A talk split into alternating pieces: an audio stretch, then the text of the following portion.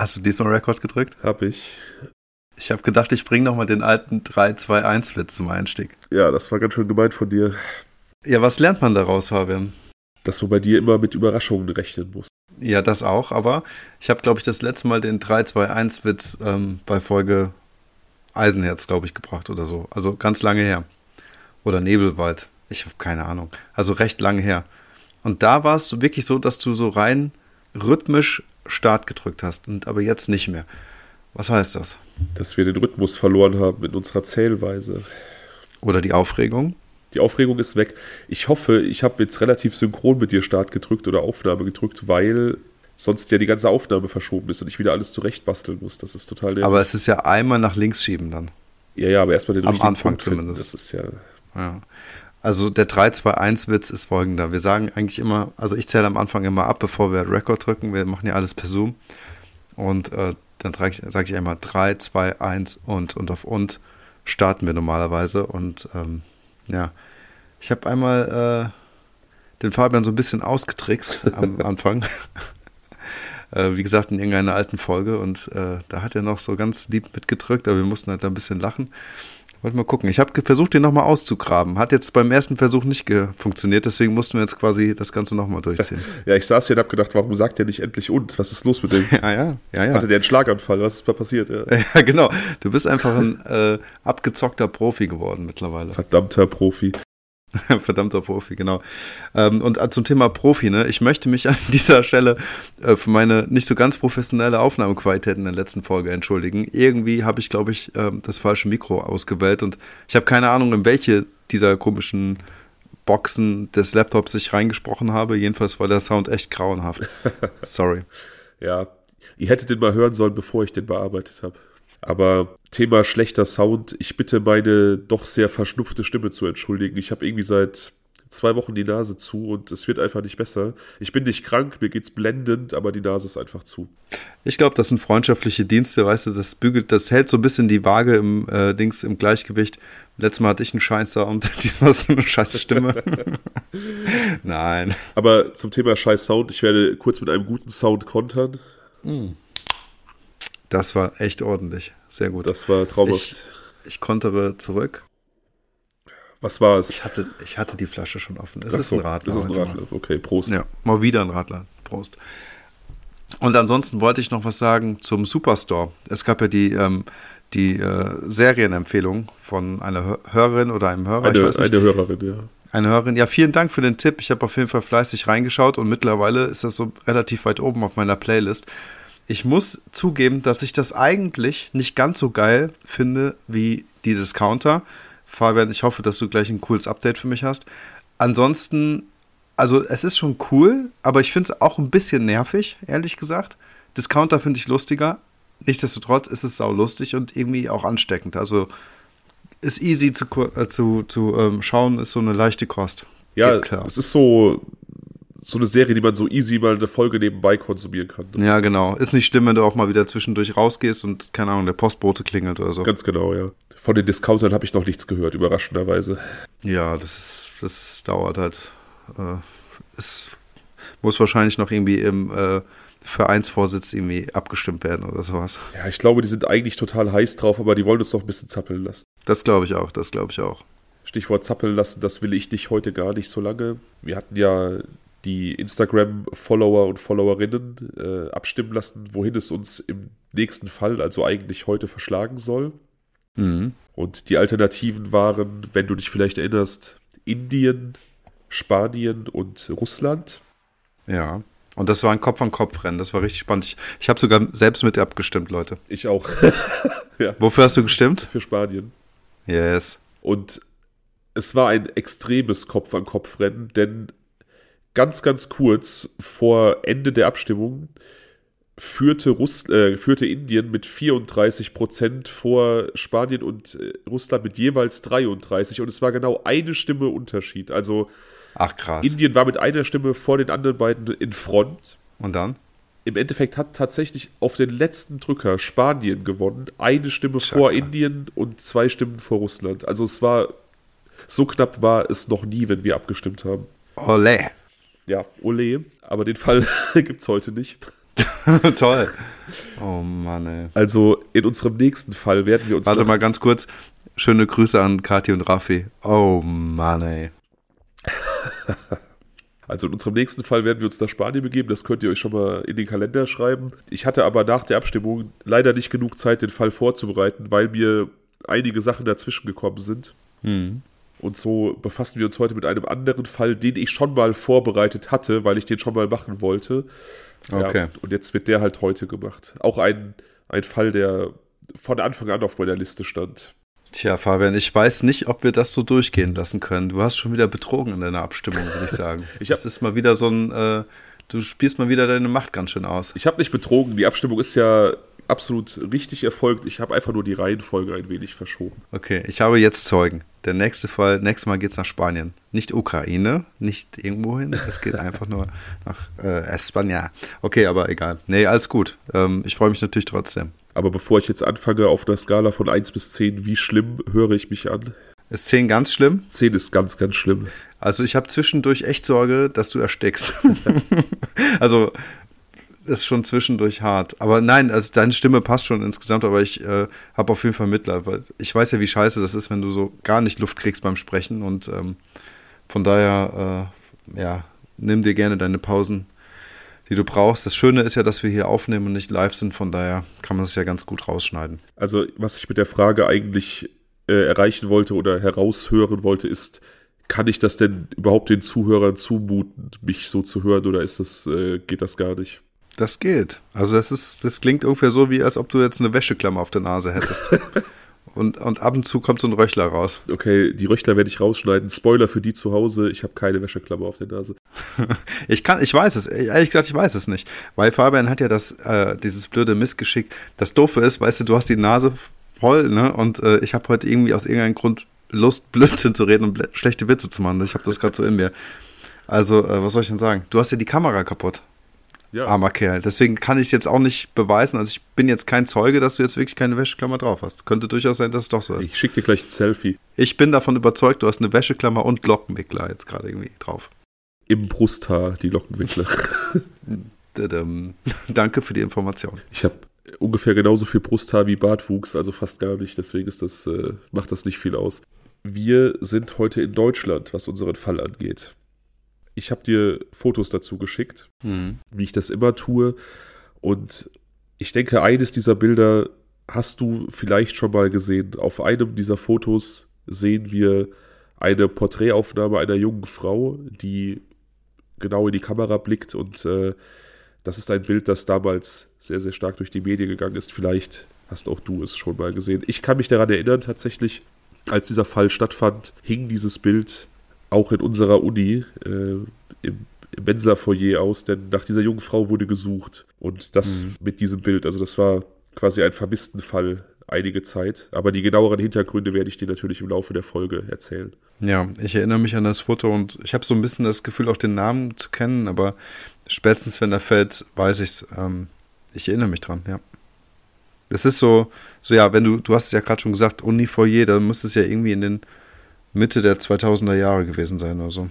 ja, ein relativ guter Tipp, ja. 2007, Sommer 2007 bewegt wir uns.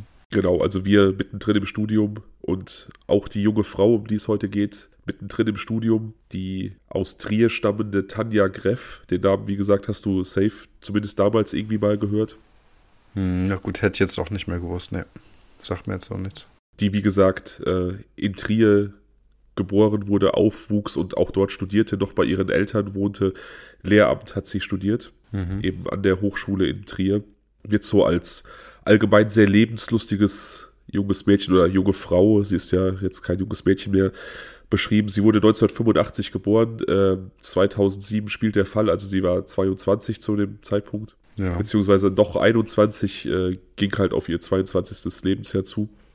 Ja, wie gesagt, lebenslustige junge Frau, die sich in verschiedenen Vereinen engagierte und eine große Leidenschaft fürs Bogenschießen hatte, was äh, ein ungewöhnliches, aber durchaus cooles Hobby ist, finde ich. Ich finde das auch cool. Also Bogenschießen ist so eine Sache, die ich mir immer ganz gut vorstellen konnte. Ja, auf jeden Fall. Hab ich, hab, hab ich aber nie gemacht, also als Kind irgendwie, als man sich so Pfeil und Bogen selbst geschnitzt hat, beziehungsweise man total stolz war, wenn man mal so einen Glasfaserpfeil hatte. ja, genau. Ich hatte auch so einen, so einen selbstgeschnitzten Bogen aus äh, Haselnussholz, weil das Holz besonders gut ist. Das ist biegsam und trotzdem stabil. Mhm. Und habe mir dann auch mal irgendwann so ein paar Glasfaserpfeile gegönnt. Das war irgendwie eine coole Mischung. Ja. ja, auf jeden Fall. Hat schon was. Tanja jedenfalls hat etwas professionelleres Equipment benutzt als wir. Ihre Mutter erinnert sich in einer Reportage, die ich gesehen habe, auch daran, dass sie immer wieder so ein bisschen überlegt hat, dieses Hobby aufzugeben, weil sie nie erste Preise gewonnen hat, erste Plätze belegt hat und wohl ein sehr, sehr ehrgeiziger Mensch war und dann so da für sie klar war, wenn sie nicht gewinnen kann, dann weiß sie nicht, ob sie es weiter ausüben möchte, aber sie ist diesem Hobby dann doch bis zum Schluss treu geblieben. Ja. Sie hat auch einen relativ großen Freundeskreis, viele Leute, die sie schon sehr lange kennt, noch aus der gemeinsamen Schulzeit, die dann auch mit ihr das Studium begonnen haben teilweise. Sie öffnet sich aber in diesem Sommer 2007 auch gerade so ein bisschen für einen neuen Freundeskreis.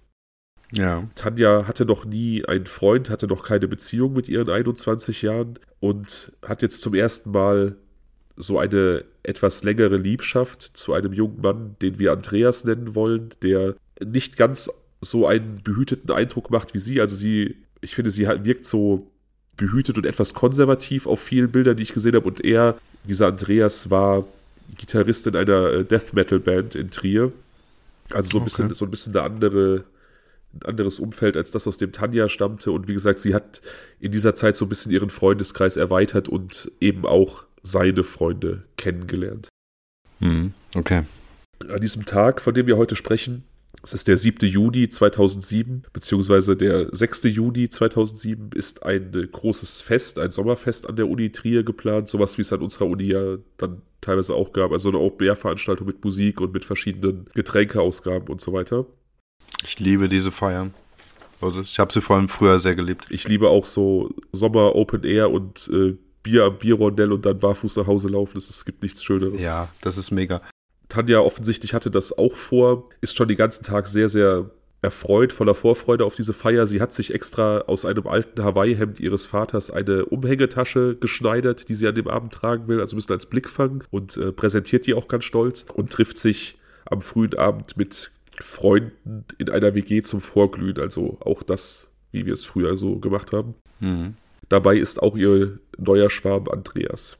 Die insgesamt acht Freunde fahren dann später also zur Uni hoch und mischen sich unter das Partyvolk auf diesem Sommerfest, das etwa 10.000 Besucher zählt, also ein recht großes Fest.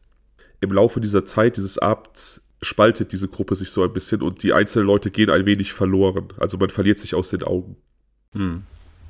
Waren da jetzt auch noch ihre alten Freunde mit dabei? Genau, genau. Ja. Also wirklich ein größerer gemischter Kreis, der sich so komplett irgendwie auch neu äh, formatiert hat. Ja, wie gesagt, acht Leute. Ja. Und äh, es scheinen primär ihre alten Freunde gewesen sein. Andreas war aber auch dabei, wollte aber später dann wiederum sich mit seinen Freunden treffen. Okay, also primär ihr alter Freundeskreis mit Andreas und jetzt nicht wirklich eine komplett gemischte Bande. Genau. Okay. Ähm, an diesem Abend allerdings oder auf dieser Party hat sich das dann so ein bisschen verlaufen. Klar, ne, so viele Leute, man trifft ja jeder irgendwen, den er kennt und bleibt mal hier stehen, bleibt mal da stehen, das verläuft sich einfach. Ja, klar. Am nächsten Morgen ist Tanja nicht nach Hause zurückgekommen.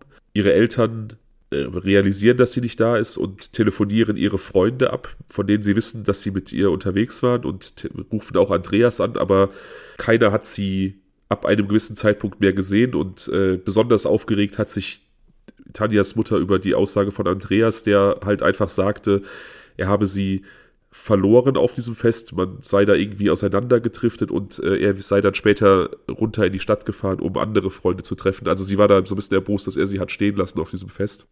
Hm. Ich meine, keine Ahnung, Sommerfest, wo halt dann auch jeder irgendwelche Menschen kennt und trifft, die er kennt, da ist das, finde ich, verzeihbar. Da hat man nicht unbedingt den Eindruck, dass da Gefahr droht, finde ich. Also nur, dass man zusammen, ja. nur, dass man zusammen ankommt, heißt nicht unbedingt, dass man auch zusammen gehen muss, denke ich. Ich finde, ich habe da so ein zwiegespaltenes Gefühl, weil ich finde halt auf der einen Seite war sie ja auch mit ihren Freunden da, erstmal grundsätzlich, so dass er da jetzt nicht eigentlich hätte Sorgen haben müssen. Und auf der anderen Seite finde ich halt, es war schon ihr Freund. Ich meine, es war ja kein Date, ne? Die waren nicht zu zweit da, dann wäre es echt scheiße gewesen. Aber ähm, so gesehen war er ja trotzdem ihr Freund und so komplett ohne sich Tschüss zu sagen, dann irgendwie doch zu gehen, wäre jetzt irgendwie auch komisch gewesen, finde ich. Aber ich, ich, ich kann aber natürlich auch verstehen, dass die sich jetzt irgendwie ähm, nicht mehr wiedergefunden haben. Das, äh, vielleicht hat er es ja auch probiert. Ja, das Problem war laut seiner Aussage, dass es auch zwischenzeitlich keinen Handyempfang gab und er sie auch nicht erreichen so. konnte. Und äh, ah, ja, okay. hatte allerdings anderen Freunden, also seinem eigentlichen Freundeskreis, versprochen, sich mit denen später in Trier in der Stadt zu treffen. Ja. Und dann einfach die Party verlassen, ohne Tanja Tschüss zu sagen, aber wie gesagt, seiner Aussage nach hatte es sich verlaufen, er hatte sie nicht mehr gefunden und konnte sie eben telefonisch nicht erreichen und wollte aber dieser Ver äh, Verabredung mit seinen Freunden nachkommen. Okay, also ich meine, wenn er sie wirklich gesucht hat und das ist ein riesen Ameisenhaufen, dann gut, dann kann man das ja auch schlecht vorwerfen, wenn sie keinen Punkt vereinbart haben, an dem sie sich zum Beispiel treffen, im, für den Fall, dass sie sich verlaufen sollten. Also. Ja, genau. Tanja ist verschwunden, wie du dir vorstellen kannst. Ja. Bleibt das auch eine ganze Weile. Es gibt polizeiliche Ermittlungen, die allesamt zu nichts führen.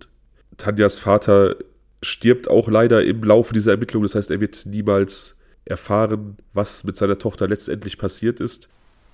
Oh Mann. Bis sie am 11. Mai 2015 gefunden wurde, also ihre sterblichen Überreste geborgen von der Polizei und zumindest ihre Mutter noch auf Antworten hoffen konnte, aber auch die sind ihr bis zum heutigen Tage leider versagt geblieben. Ich werde dir aber jetzt so grob erzählen, was in etwa passiert ist und was man vermutet und was der Stand der Ermittlungen ist. Also ist es ein Cold Case? Es ist ein Cold Case, beziehungsweise es ist kein Cold Case, denn es wird offiziell von einem Unfall tot ausgegangen. Mhm. Aber dazu später mehr. Ja. Wie bereits äh, erwähnt, besuchte Tanja mit ihren Freunden an diesem 6. Juni 2007 die ähm, Sommerparty der FH Trier. Wie gesagt, circa 10.000 Besucher und die Gruppe verlor sich aus den Augen. Tanja war nur noch mit einem weiteren Freund unterwegs, der sie allerdings auch kurz aus den Augen verlor, dann allerdings gegen halb vier Uhr nachts wiederfand. Mhm. Da hielt sie sich in der Nähe der Bühne auf. Wie gesagt, es wurde Musik gespielt, es gab Bands und als er Tanja dann wiederfand, fragte er sie, ob sie sich mit ihm auf den Heimweg machen wollte. Er hatte beschlossen, das Fest zu verlassen. Halb vier nachts war okay für ihn. Mhm.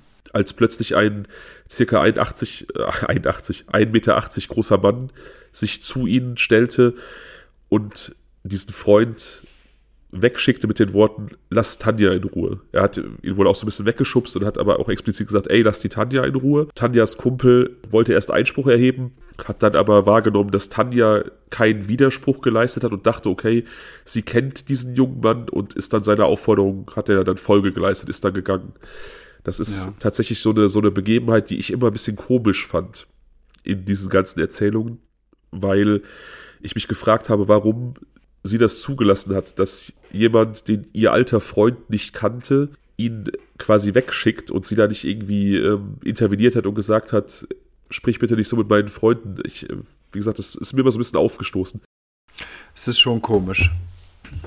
Also ich finde, ähm, man kann sich durchaus gut vorstellen, was da passiert. Es kann ja sein, dass sie sich gerade kennengelernt haben. Sie war ja dann stundenlang irgendwie auch nicht auffindbar oder alle haben sich aus den Augen verloren und dann hat sie denjenigen vielleicht gefunden und jetzt mag der vielleicht angetrunken gewesen sein und hat dann jetzt vielleicht die Interaktion von Tanjas äh, Kumpel falsch gedeutet, sodass er dann irgendwie kurz eingeschnappt war. Ich meine, solche Gespräche werden halt äh, tausendfach auf irgendwelchen Partys geführt, äh, gesprochen.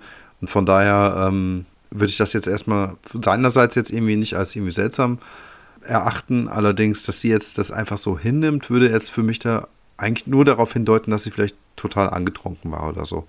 Ja, also angetrunken vielleicht, aber sie war auf keinen Fall irgendwie sehr, sehr stark betrunken. Ja. Deswegen bin ich da, wie gesagt, immer so ein bisschen drüber gestolpert und meine Interpretation war immer so ein bisschen, dass sie vielleicht auf diesen Freund, der sie fragen wollte, ob sie zusammen heimgehen, gar keine große Lust hatte und äh, das vielleicht auch ihre andere Bekanntschaft hat wissen lassen und er deswegen so schroff den Mann weggeschickt hat. Aber das war, wie gesagt, nur so eine Interpretation meinerseits. Aber das kann natürlich auch sein, ja, ja. Ich, ich konnte mir keinen Reim darauf machen, dass, also würde ich jemanden kennenlernen auf einer Party und ein, ein Freund von mir würde mich fragen, ob wir nicht nach Hause gehen wollen und meine Partybekanntschaft würde den irgendwie so anfahren, würde ich mir das auf jeden Fall verbitten. Ja klar, dann war es das mit der Partybekanntschaft. Aber die Frage ist trotzdem, ähm, er kannte den aber nicht, ja? Also Tanjas Kumpel kannte diese äh, Partybekanntschaft nicht. Genau, er kannte ihn nicht. Es ist auch nicht ganz klar, was das für ein Mensch ist. Also ist das eine Partybekanntschaft oder ist das vielleicht jemand, den Tanja aus dem Kreis von Andreas vielleicht kannte. Man weiß es nicht. Also auf jeden Fall schien dieser Mann Tanja zu kennen. Er sprach sie auch explizit mit Namen an, sagte, ey, lass die Tanja in Ruhe. Hm. Und hatte oder sah sich scheinbar in der Position irgendwie für sie sprechen zu müssen in diesem Moment. Also. Ja, seltsam. Und aber ähm, ein junger Mann auch. Also, ja, ja, also der Pastor in das Studentenleben. Genau, auch rein, jemand, ja? der diesen studentischen Kontext durchaus reinpasst, ja. Mhm. Der allerdings auch im Nachhinein nicht identifiziert werden konnte. Also die Polizei hat unheimlichen Aufwand betrieben nach Tanja Greffs Verschwinden. Man hat äh, über Aktenzeichen XY gesucht, man hat sich ähm, von Partygästen Fotos und Handyaufnahmen zur Verfügung stellen lassen, um möglichst viele Fotos zur Verfügung zu haben und hat natürlich auch Suchaufrufe gestartet. Zeugen sollten sich melden, aber dieser Mann konnte nicht identifiziert werden. Hm. Man weiß natürlich auch nicht, ob er irgendeine Rolle gespielt hat in dem, was noch passieren wird oder ob es einfach wirklich nur irgendeine letztlich uninteressante Randgeschichte war. Aber es ist halt einer dieser letzten Punkte, an denen Tanja gesehen wurde in dieser Nacht und wo es irgendeine Interaktion gab. Konnte denn jetzt im Nachhinein noch irgendwie festgestellt werden, was sie da nahe der Bühne die ganze Zeit gemacht hat? Also wurde sie in der, da in diesem Bereich jetzt irgendwie gesehen, hat sie sich da aufgehalten oder weiß man dazu was? Es kann ja sein, dass jetzt durch diese Ermittlungen dann nochmal irgendwie so ein bisschen ähm, ver, ihr Verbleib dokumentiert werden konnte. Nee, also man konnte ihren Weg an diesem Abend oder ihr Verhalten auf dieser Party leider nur sehr eingeschränkt dokumentieren. Übereinstimmend Mehrere Zeugen berichten, dass sie sie gegen 4 Uhr auf dem Parkplatz der FH gesehen haben. Da soll sie relativ laut mit einem Bekannten telefoniert haben. Das war Andreas, den sie anrief, der mittlerweile erreichbar war und den sie fragte, wo er denn sei. Also sie wollte ihn, sie wähnte ihn doch auf dieser Party. Er allerdings war, wie gesagt, schon in die Trierer Innenstadt gefahren, um dort weiter zu feiern und Freunde zu treffen. Und Tanja soll darüber etwas ungehalten gewesen sein. Man hat sich dann darauf verabredet, am Nikolaus-Kochplatz im Zentrum von Trier einen Treffpunkt auszumachen, wo Andreas auf sie warten sollte. Sie wollte dann sich auf den Weg nach, mit zum Bus machen und mit dem Bus nach unten fahren zum Nikolaus-Kochplatz, um eben Andreas einzusammeln und mit ihm weiter feiern zu gehen. Allerdings kommt es dazu nicht. Es gibt noch ein weiteres Telefonat und Andreas ist mittlerweile in eine andere WG weitergezogen, wartet eben nicht am Nikolaus-Kochplatz, sondern feiert in einer anderen WG weiter, unter anderem mit seiner Ex-Freundin. Und das hm. soll bei Tanja dann durchaus zu Verstimmungen geführt haben. Aber ist sie denn mit dem Bus da unten angekommen bei dem Niklas äh, Kochplatz? Nein. Das heißt, dieses Telefonat wurde noch von der Uni ausgeführt. Genau, vom Parkplatz der FH, hatte ich im Nebensatz erwähnt, ist vielleicht untergegangen. Nee, hattest du, aber die Frage war, du sagst, es gab ja noch ein zweites Gespräch. Sie blieb dann also weiter oben und irgendwann hat sie nochmal angerufen und er ist in der Zwischenzeit schon weitergezogen. Genau, also dieses erste Telefonat, wo dann der Treffpunkt Nikolaus Kochplatz ausgemacht wurde, das fand um 4 Uhr statt. Ja. Vom FH-Parkplatz. Und dieses zweite, wo Andreas dann weitergezogen war, fand gegen Viertel nach vier etwa statt. Also eine Viertelstunde später. In, okay. in der Zeit hatte Tanja versucht, von anderen Partygästen zu erfragen, ob die denn wissen, wann Busse runterfahren, eben zum Nikolaus-Kochplatz. Offensichtlich, als sie dann wusste, wie sie runterkommt, hat sie dann eben angerufen, Bescheid gesagt, wann sie da sein wird und dann erfahren, dass Andreas schon weitergezogen ist. Okay, ich verstehe. Diverse Zeugen erinnern sich, dass während dieser Telefonate zwei junge Männer hinter Tanja standen, die erstmal nicht näher beschrieben werden konnten. Später allerdings schon, dazu komme ich dann später. Aber es machte den Eindruck für die Zeugen, dass sie schon irgendwie zu Tanja gehörten, also dass sie schon gezielt bei ihr standen. Mhm. Des Weiteren sagt ein Anwohner des Trierer Stadtteils äh, Pallien aus, der ist quasi unterhalb der Uni. Du musst dir diese Uni so vorstellen, dass sie, dass dieser Unikomplex ähnlich wie in unserer Heimatstadt auf einem Berg gelegen ist. Ja. Und dieser Stadtteil Pallien ist unten an der Mosel, also an dem Fluss, der durch Trier fließt, am Hang des Berges. Also quasi Luftlinie nicht weit von der FH entfernt, aber eben durch, durch diesen Berg getrennt. Hm, okay. Ein, ein Ohrenzeuge, jedenfalls ein Anwohner dieses Stadtteils, sagte aus, dass er gegen 4.30 Uhr in seiner Wohnung einen panischen Frauenschrei gehört habe. Eine, eine Frau, die schrie, man solle sie in Ruhe lassen und äh, die, wie gesagt, auf ihn sehr, sehr panisch wirkte. Allerdings war dann lange Zeit nicht klar, ob das stimmt, ob er diesen Schrei gehört haben kann. Da gab es dann diverse Gutachten der Polizei, die ausgesagt haben, er kann ihn gar nicht gehört haben, er kann nichts gehört haben, er hat sich nur wichtig gemacht. Andere Gutachten wiederum, die das widerlegen. Es ist nicht sicher, ob das stattgefunden hat oder ob dieser Anwohner einfach nur im Zuge der allgemeinen Suche nach Tanja Greff sich wichtig machen wollte. Ja, war das denn jetzt ähm, innerhalb von einer Viertelstunde von der Distanz her auch machbar? Das war machbar, ja. Hm, okay. Es gibt durchaus Hinweise darauf, oder dazu kommen wir später noch, dass dieser Schrei, dass er den durchaus gehört haben könnte vom Ablauf her, aber dazu komme ich noch. Ja. Eine weitere Gruppe von Zeugen gibt an, dass sie gegen 5 Uhr oder 5.30 Uhr, sie waren sich nicht sicher, eine junge Frau gesehen haben wollen, die dem Aussehen nach Tanja sehr, sehr stark ähnelte. Wie gesagt, ihre Bilder gingen sehr stark durch die Presse. Und sie wollen sie in einem Streit mit einem Mann gesehen haben, den sie allerdings nicht näher beschreiben konnten. Das ist allerdings erstmal nicht weiter verifiziert. Ein Veranstaltungshelfer, der da mit dem Auf- und Abbauen von diversen äh, Zaunelementen beschäftigt war und auch so ein bisschen als Ordner fungiert hat, will sie auch gesehen haben und äh, spricht ebenfalls davon, eine äh, rotblonde Frau, in der er Tanja wiedererkannt haben möchte, mit einem dunkelhaarigen Mann beobachtet zu haben, der sehr stark auf sie einredete und auch festhielt, während sie mehrfach sagte, er solle sie nicht anpacken, sie wolle nur nach Hause. Eine Gruppe anderer junger Leute soll dann diesen Streit getrennt haben, sodass der Mann und äh, Tanja quasi in getrennte Richtungen gegangen sind. Aber auch das ist tatsächlich keine richtig verbürgte Sichtung. Also die letzte wirklich hundertprozentig verbürgte Sichtung von Tanja ist eben so Viertel nach vier dieses Telefonat an dem Uniparkplatz. Ich meine, diese Gruppe der jungen Leute, die dann irgendwie dazwischen gegangen sein sollen, die hätte man ja vielleicht auch ausfindig machen können. Vielleicht hätte sich von denen auch einer im Nachgang noch gemeldet, wenn es wirklich so äh, vorgefallen sein sollte. Ja, das Problem ist, glaube ich, dass sich einfach insgesamt sehr, sehr viele Zeugen nicht gemeldet haben. Wie gesagt, es gab sehr viele Suchaufrufe. Hm. An diesem Abend waren natürlich nicht nur Studenten der FH Trier dort, es waren Leute aus den nahegelegenen Nachbarländern zu Besuch, es waren aus, aus ganz Deutschland Leute da, vielleicht auch Austauschschüler, Austauschstudenten. Manche Leute haben das vielleicht auch gar nicht richtig mitbekommen, andere wollten sich vielleicht nicht melden. Also Fakt ist auf jeden Fall, dass man sehr, sehr viele Zeugen nicht erreicht hat. Dazu zählen eben leider auch diese jungen Menschen, die da diesen Streit angeblich geschlichtet haben sollen. Hm, okay.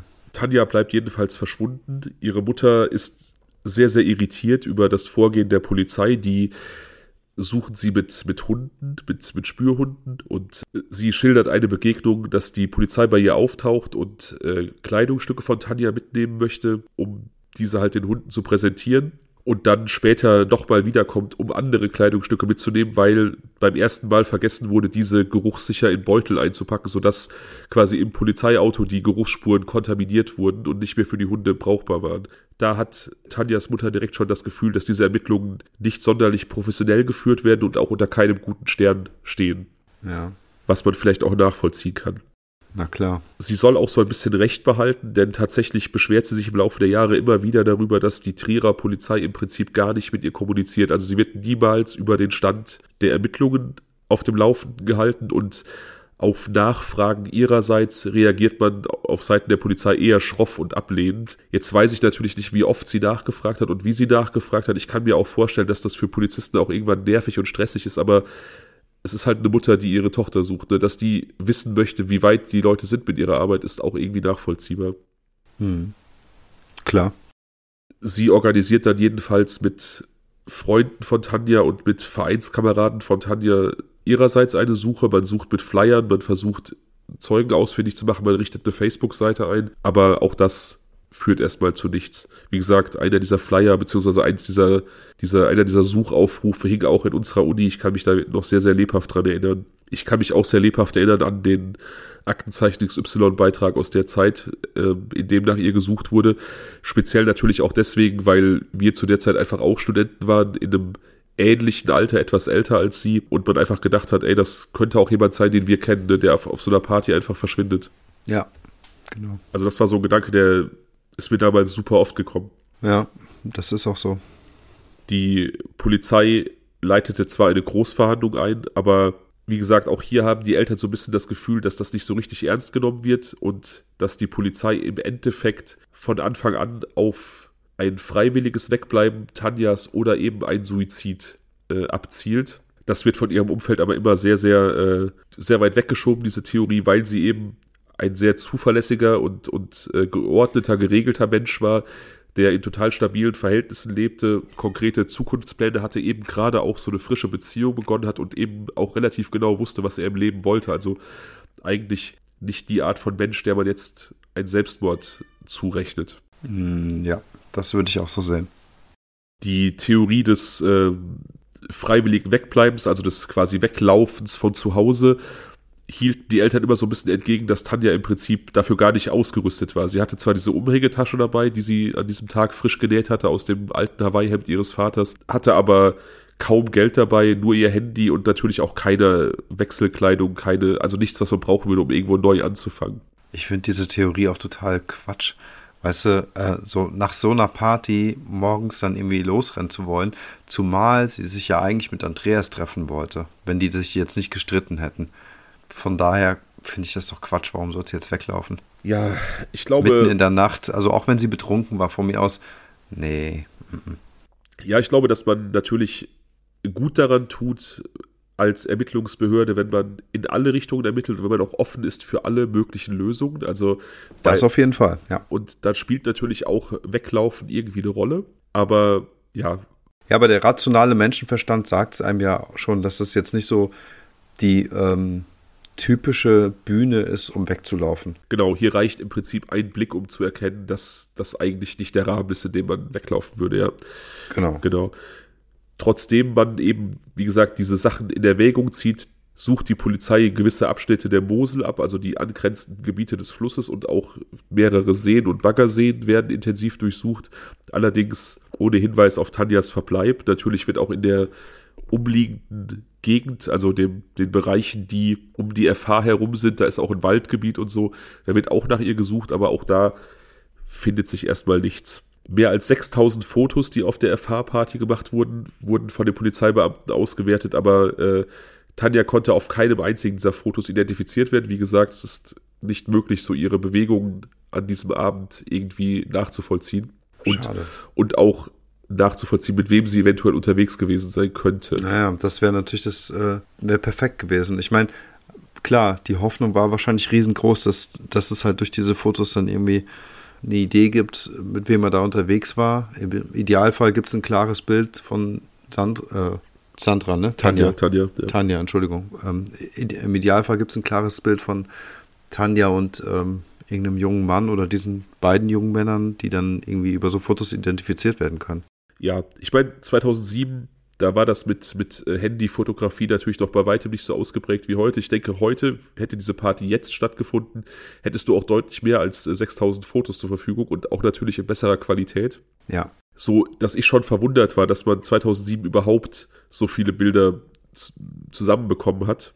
Ich weiß gar nicht, was ich da für ein Handy hatte zu der Zeit, aber es hatte auf jeden Fall keine gute Kamera und ich habe da wirklich kaum Fotos mitgemacht. Nee, ich glaube, das war eher so wirklich die Zeit der Digicams.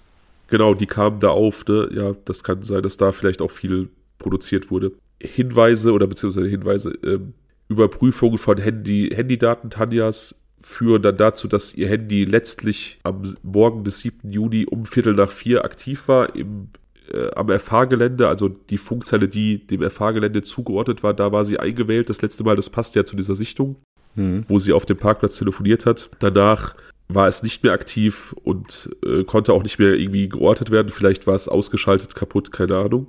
Ja. Die Polizei wertet auch 3000 Hinweise aus, aber auch die führen letztlich zu keinen Spuren, zu keinem Verdacht. Tanja bleibt verschwunden, sodass man halt auch nicht weiß, lebt sie noch, ist sie halt weggelaufen, ist sie entführt worden, ist sie verstorben, wie ist sie verstorben und aufgrund dieser doch sehr mangelhaften Spurenlage wird die Sonderkommission am im Januar 2009 aufgelöst. Also eineinhalb Jahre nach ihrem Verschwinden werden quasi die Ermittlungen eingestellt. Krass, ey. Von Herbst 2010 bis Ende 2011, also nochmal so ein knappes Jahr, befasst sich nochmal eine kleinere Ermittlergruppe mit dem Fall. Das sind allerdings dann nur noch drei oder vier Beamten gewesen, also eine sehr, sehr viel kleinere Gruppe, die mhm. eben turnusmäßig diesen Fall nochmal rausgeholt hat, um nochmal zu gucken, ob neue Erkenntnisse aufgetaucht sind. Aber auch die finden keinerlei neue Ergebnisse. Es gab zwischendurch den Verdacht, der inzwischen festgenommene belgische Serienmörder Ronald Janssen könnte auch was mit dem Verschwinden von Tanja Kreff zu tun haben. Allerdings deutete nichts in diese Richtung, sodass auch diese Spur wieder kalt wurde. Mhm. Und das ist dann erstmal auch so das, was lange, lange Zeit der Stand der Dinge war. Ne? Also Tanja ist verschwunden, die Ermittlungen wurden quasi eingestellt, es gibt keine Hinweise und es gab halt auch wirklich gar nichts. Und auch ihren Eltern wurde im Prinzip sehr, sehr wenig kommuniziert. Also für die muss es auch super unbefriedigend gewesen sein. Voll schlimm. Ich meine, ähm, Trier ist ja nur echt nicht groß, ne? Ja, so also ich meine, also 110.000 Einwohner, also tatsächlich keine sonderlich große Stadt, ja. Ne, genau. Und ähm, gut, jetzt ist natürlich da drumherum ein bisschen was los. Also Luxemburg ist um die Ecke, da weiß man nie. Du hast ja eben schon gesagt, äh, dass es dann durchaus auch ähm, ja so Publikumsverkehr vielleicht aus dem Ausland gab bei so einer Party. Aber ansonsten sollte man doch meinen, dass man in so einer Stadt auch fündig wird in irgendeiner Form. Definitiv, ja.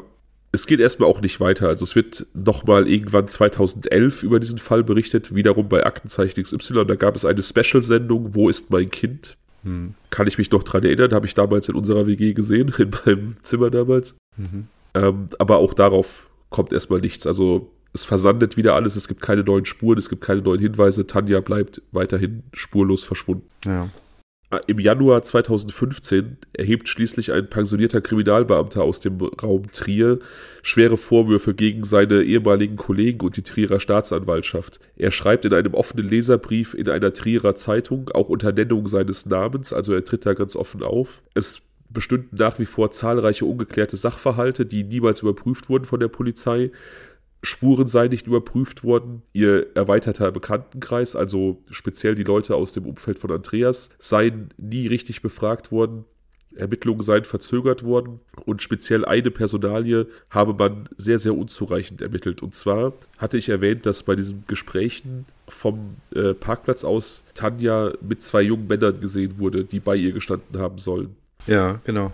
Einer von denen wurde von diversen Zeugen beschrieben, derart, dass man ein Phantombild anfertigen konnte und er wurde polizeiintern lange Spitzbart genannt, weil er einen sehr markanten spitzen Kinnbart getragen haben soll. Dieser pensionierte Polizeibeamte, der diesen Leserbrief schrieb, sah in eben jedem Spitzbart einen möglichen Verdächtigen oder jemanden, der zumindest mehr wusste, aber die Polizei hat da wohl lange Zeit nicht richtig nachgeforscht oder diese Person sehr, sehr schnell vom Haken gelassen. Es stellte sich ja. heraus, dass dieser Mann ein junger Mann aus dem Saarland war, der Verbindungen zur Trierer äh, Death Metal Szene hatte, also möglicherweise auch Andreas und seine Freunde kannte. Ja, das äh, ist jetzt wahrscheinlich naheliegend. Ich kann mir vorstellen, dass die Szene jetzt nicht so gigantisch war. Vermutlich nicht. Auf jeden Fall war er, um auch diese Leute zu besuchen, eben nach Trier gekommen und dann auf diese Party gekommen. Wurde, wie gesagt, mit Tanja gesehen, höchstwahrscheinlich, aber von der Polizei so ein bisschen vom Haken gelassen, weil er aussagte, er sei mit seiner Freundin unterwegs gewesen und äh, später auch mit der zusammen dann zu Hause gewesen und habe da übernachtet. Es stellt sich aber später heraus, dass er nicht mit seiner Freundin unterwegs war und allein in seinem Auto übernachtet hat, aber die Polizei hat dann trotzdem nicht mehr nachgehakt, also diese Personalie nicht mehr ausermittelt, obwohl er im Saarland wohl auch wegen Gewaltdelikten bereits aufgefallen und vorbestraft war und das war eben Anlass für diesen pensionierten Polizisten, die Arbeit seiner ehemaligen Kollegen in der Presse anzuprangern. Kann man sich das jetzt so vorstellen, dass er wirklich auf seine Pension gewartet hat, um auszupacken, auspacken zu können? Keine Ahnung, ob das so gelaufen ist, aber er hatte offensichtlich nach seiner Pensionierung vielleicht auch tatsächlich, weil er vorher über manche Sachen nicht offen sprechen durfte. Das ist, kann sein. Er hat auf jeden Fall nach seiner Pensionierung offensichtlich den Drang gespürt, da irgendwie so ein bisschen wieder Druck auf den Kessel zu machen und auch der Familie Kreff so ein bisschen beizustehen. Denn wie gesagt, die stehen immer noch vollkommen im Regen und fühlen sich nach wie vor seitens der Polizei auch nicht ausreichend betreut. Wobei man natürlich auch da sagen muss, aus Sicht der Polizei ist dieser Fall ja erstmal ad acta. Ja, ich meine, natürlich wird er irgendwann wieder rausgeholt und weiterermittelt, weil Cold Cases ja immer wieder weiterermittelt werden, aber es ist ja irgendwie auch klar, wenn keine aktiven Ermittlungen stattfinden, dass man dann auch die Familien nicht weiter informiert. Also die Frage ist ja, warum sie halt diese äh, verschiedenen Richtungen nicht verfolgt haben zum Zeitpunkt, als es noch diese, äh, dieses, diese Ermittlungseinheit gab. Ja, dieser pensionierte Polizist, ich glaube Günther Deschunti heißt er. Ich nenne jetzt seinen Namen, weil er ja unter Nennung seines Klarnamens diesen Leserbrief schrieb. Ja. Der unterstellt so ein bisschen einfach, dass man es sich einfach leicht gemacht hat, dass man diese Suizid-Weglauf-Theorie verfolgt hat, weil es einfach weniger Arbeit bedeutet und mhm. deswegen halt diversen Spuren nicht nachgegangen ist. Stichwort Spitzbart, den also so leicht auch quasi von der Angel gelassen hat. Mhm. Das sind natürlich jetzt nur Unterstellungen. Ne? Ich will der Trierer Polizei und Staatsanwaltschaft hier nichts dergleichen unterstellen, aber wie gesagt, er hat diese Anschuldigung erhoben und hatte dann auch mit relativ starkem Gegenwind durchaus zu kämpfen, seitens seiner alten Kollegen, verständlicherweise. Hm, na klar. Ja, und ich meine, was soll sie so auch bewogen haben, jetzt irgendwie so schlampig zu arbeiten? Also, das würde ich jetzt auch nicht glauben. Das ist, wie gesagt, keine allzu große Stadt und wenn sowas passiert, dann ähm, würde ich halt auch denken, dass dann die Polizei wirklich auf Hochtouren arbeitet und vielleicht haben sie einfach verschiedene Handlungsstränge nicht weiter verfolgt, weil sie sie einfach für, äh, ja, einfach nicht für relevant gehalten haben. Davon gehe ich tatsächlich auch aus, ja. Der Fall ist natürlich noch lange nicht in Vergessenheit geraten, aber es gibt keine Spuren. Bis am 11. Mai 2015, also wenige Monate nach diesem Leserbrief, der dann nochmal so ein bisschen alles hochgekocht hat, Tanjas sterbliche Überreste gefunden werden. Und zwar tatsächlich in einem Bereich, den die Polizei hätte absuchen müssen während der Suche. Ich habe dir auch ein Foto geschickt von einer Wohnanlage. Ja. Also ich habe dir zwei Fotos geschickt, die so ein bisschen Trier zeigen. Ich habe dir einmal das Foto geschickt, ein Luftbild der FH, wo man sieht, dass sie eben auf einem, auf einer erhöhten Position ist, von der aus man auf die Mosel und auf Trier hinunterblickt und äh, sie, sie am Wald quasi gelegen ist. Hm, genau, sieht sehr schön aus. Wenn du jetzt quasi Richtung Mosel die FH verlässt, ja. dann kommst du dort raus auf dem nächsten Bild, also auf dem Bild, wo dieses, dieses Wohnhaus ist. Also das Bergmassiv, das im Hintergrund zu sehen ist, ist der sogenannte Rote Felsen, der direkt an der Mose gelegen ist und das ist quasi das Felsmassiv, auf der diese FH steht. Man sieht ja tatsächlich auch rote Felsen im Hintergrund des Bildes. Da weiß man, wo der Name herkommt. Hinter diesem Wohngeblock, der da auf dem Bild abgebildet ist, werden Rodungsarbeiten vollzogen. Also dieses Gestrüpp, was da zu sehen ist, dieses Waldstück, was da zu sehen ist, wird so ein bisschen forstlich bearbeitet. Man entfernt kleinere Büsche, man entfernt Bäume und, ja. und findet dabei Tanjas Leiche. Hm. Und das stößt natürlich vielen Menschen in Trier, speziell auch ihrer Mutter, wie gesagt, der Vater ist mittlerweile leider verstorben, sehr, sehr bitter auf, denn das ist natürlich der äußere Nahbereich dieser Uni, da hätte man damals schon suchen müssen nach ihr und hätte da ihre Leiche schon längst finden können. Also, dass sie da irgendwie acht Jahre lang verschwunden ist oder man nicht wusste, wo sie abgeblieben ist, das war absolut unnötig, weil sie einfach so nah an dieser Uni letztlich aufgefunden wurde.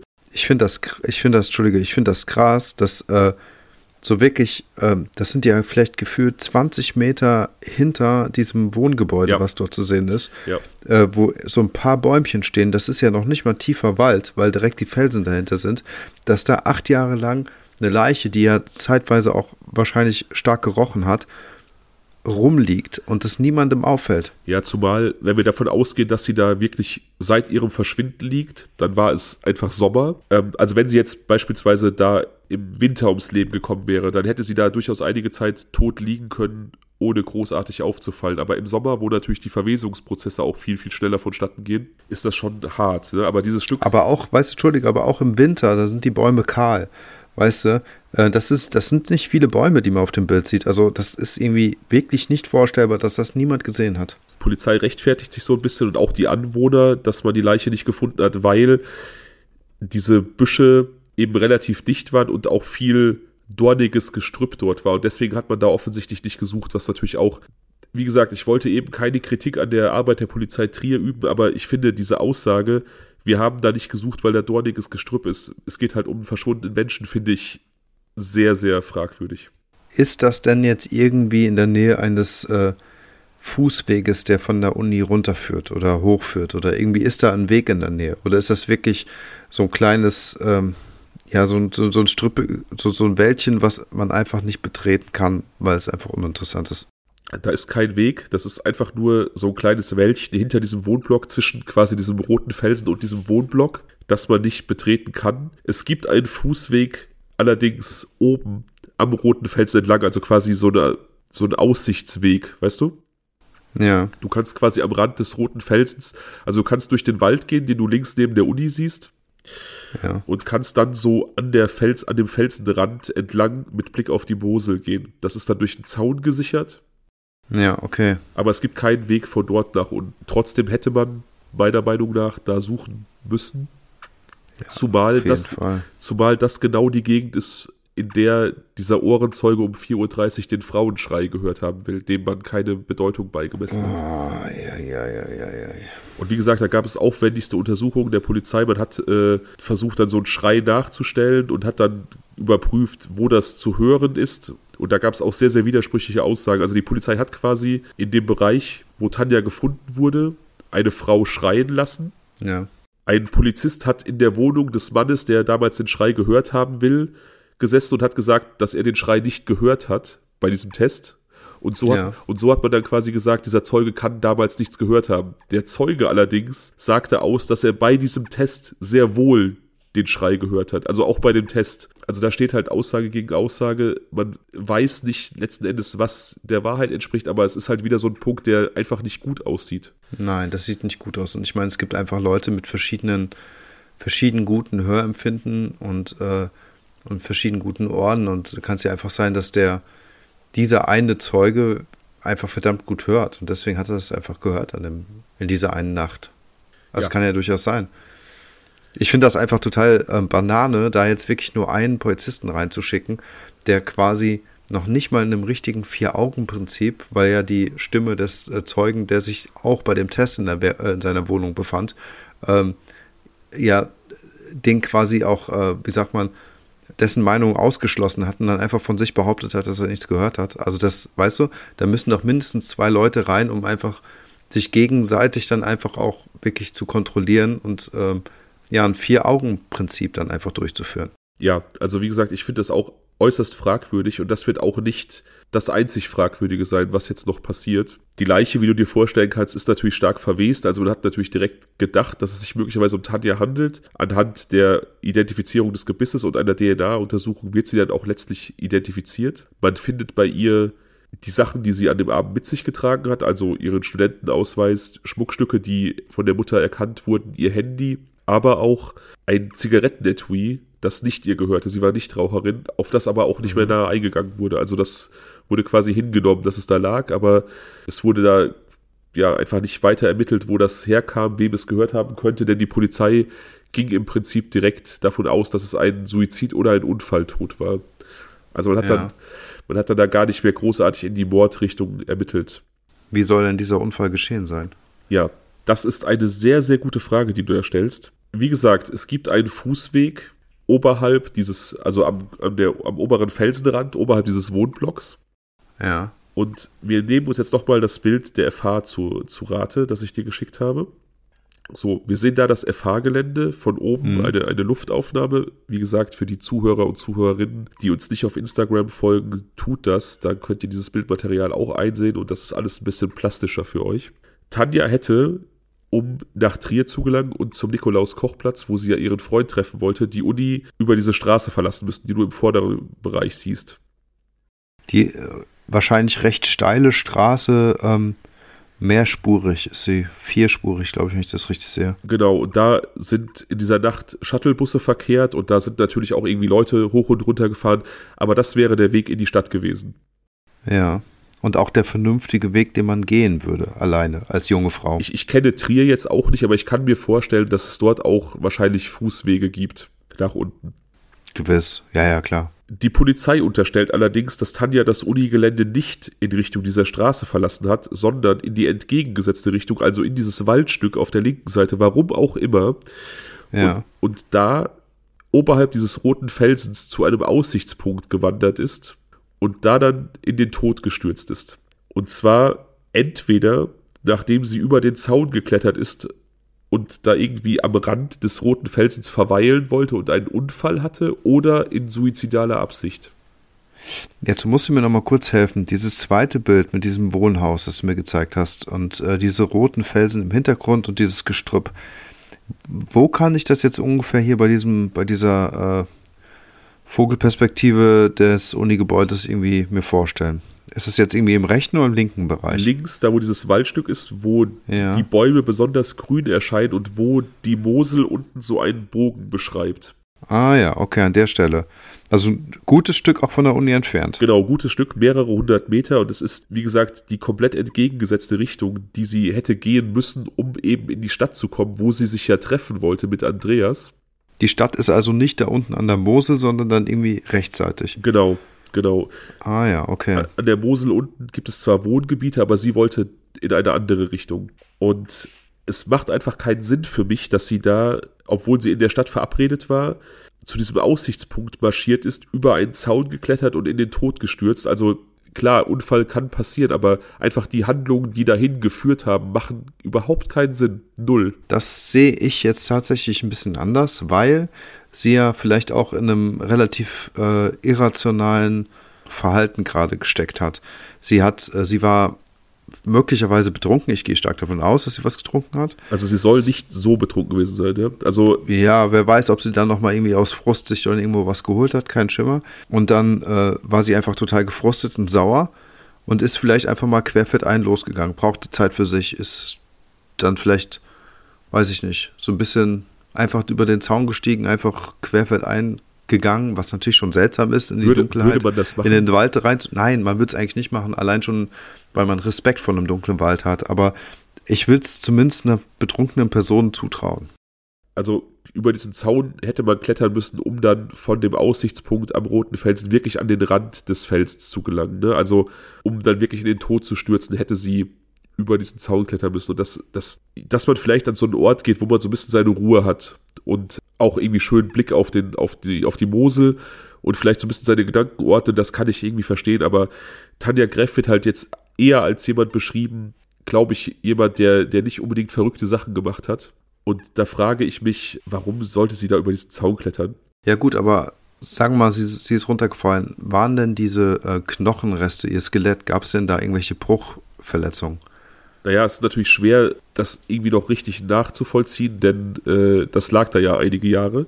Ich kann dir gleich noch erzählen, was da an dem Skelett gefunden wurde. Aber ich könnte mir durchaus vorstellen, auch wenn, sie, wenn, wenn das Skelett dort ein paar Jahre lang lag, mag ja sein, aber Knochenbrüche müssten ja doch erkennbar gewesen sein. Ja, ja, natürlich. Und also wenn sie dort runtergefallen ist, tief irgendwie über diesen roten Felsen hinaus, dann irgendwo stark aufgestoßen ist, dann würde ich mal unterstellen, dass irgendein Knochenbruch dann doch wahrscheinlich entstanden sein könnte. Klar. Nächste Panne der Polizei. Tanja Greffs Mutter erfährt aus den Medien vom Fund ihrer Tochter. Also die Polizei hat es oh, versäumt. Igitt, ja. das ist richtig schlimm. Die Polizei hat es versäumt, sie zu informieren. Das muss auch ein richtiger Schlag ins Gesicht gewesen sein. Ja.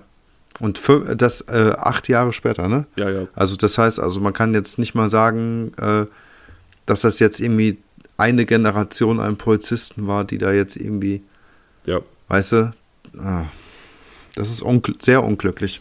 Das ist sehr, sehr unglücklich und es geht, wie gesagt, auch unglücklich weiter. Man rekonstruiert ein mögliches Unfallszenario. Also man schmeißt Dummies, bestimmte Puppen, die die gleiche Größe und das gleiche Gewicht haben wie Tanja Greff, von diesem Felsen herunter, um zu gucken, wie die stürzen. Ja. Und auch das erzählt man der Mutter nicht und sie sieht dann vollkommen unvorbereitet diese Bilder im Fernsehen und hat natürlich dann direkt das Bild vor Augen, wie ihre Tochter darunter stürzt in den Tod. Auch, ähm, ja, an, weiß ich nicht, an Empathielosigkeit. Empathielosigkeit kaum zu überbieten. Ja. Also wirklich diese, diese Leute, die hatten scheinbar das Einfühlungsvermögen von einem Schleifstein. Das ist absolut nicht erklärbar, wie man so handeln kann. Ja. Auch über die Todesursache wird Tanja Greffs Mutter aus den Medien informiert werden. Also auch das hat man ihr dann nicht mit der, mitgeteilt. Also ihre Tochter ist tatsächlich durch den Sturz ums Leben gekommen. Aha. Und ja, ist einfach an den, an den Folgen, an den Wirkungen des Sturzes verstorben. Aber woher weiß man das dann? Ja, natürlich genau? an, an Spuren am Skelett. Die Polizei erklärt das Nicht-Auffinden der Leiche damit, dass unten, wie gesagt, äh, verschiedene Brombeersträuche gewachsen sind, die das äh, Gelände sehr, sehr unzugänglich gemacht haben, auch für die Suchhunde.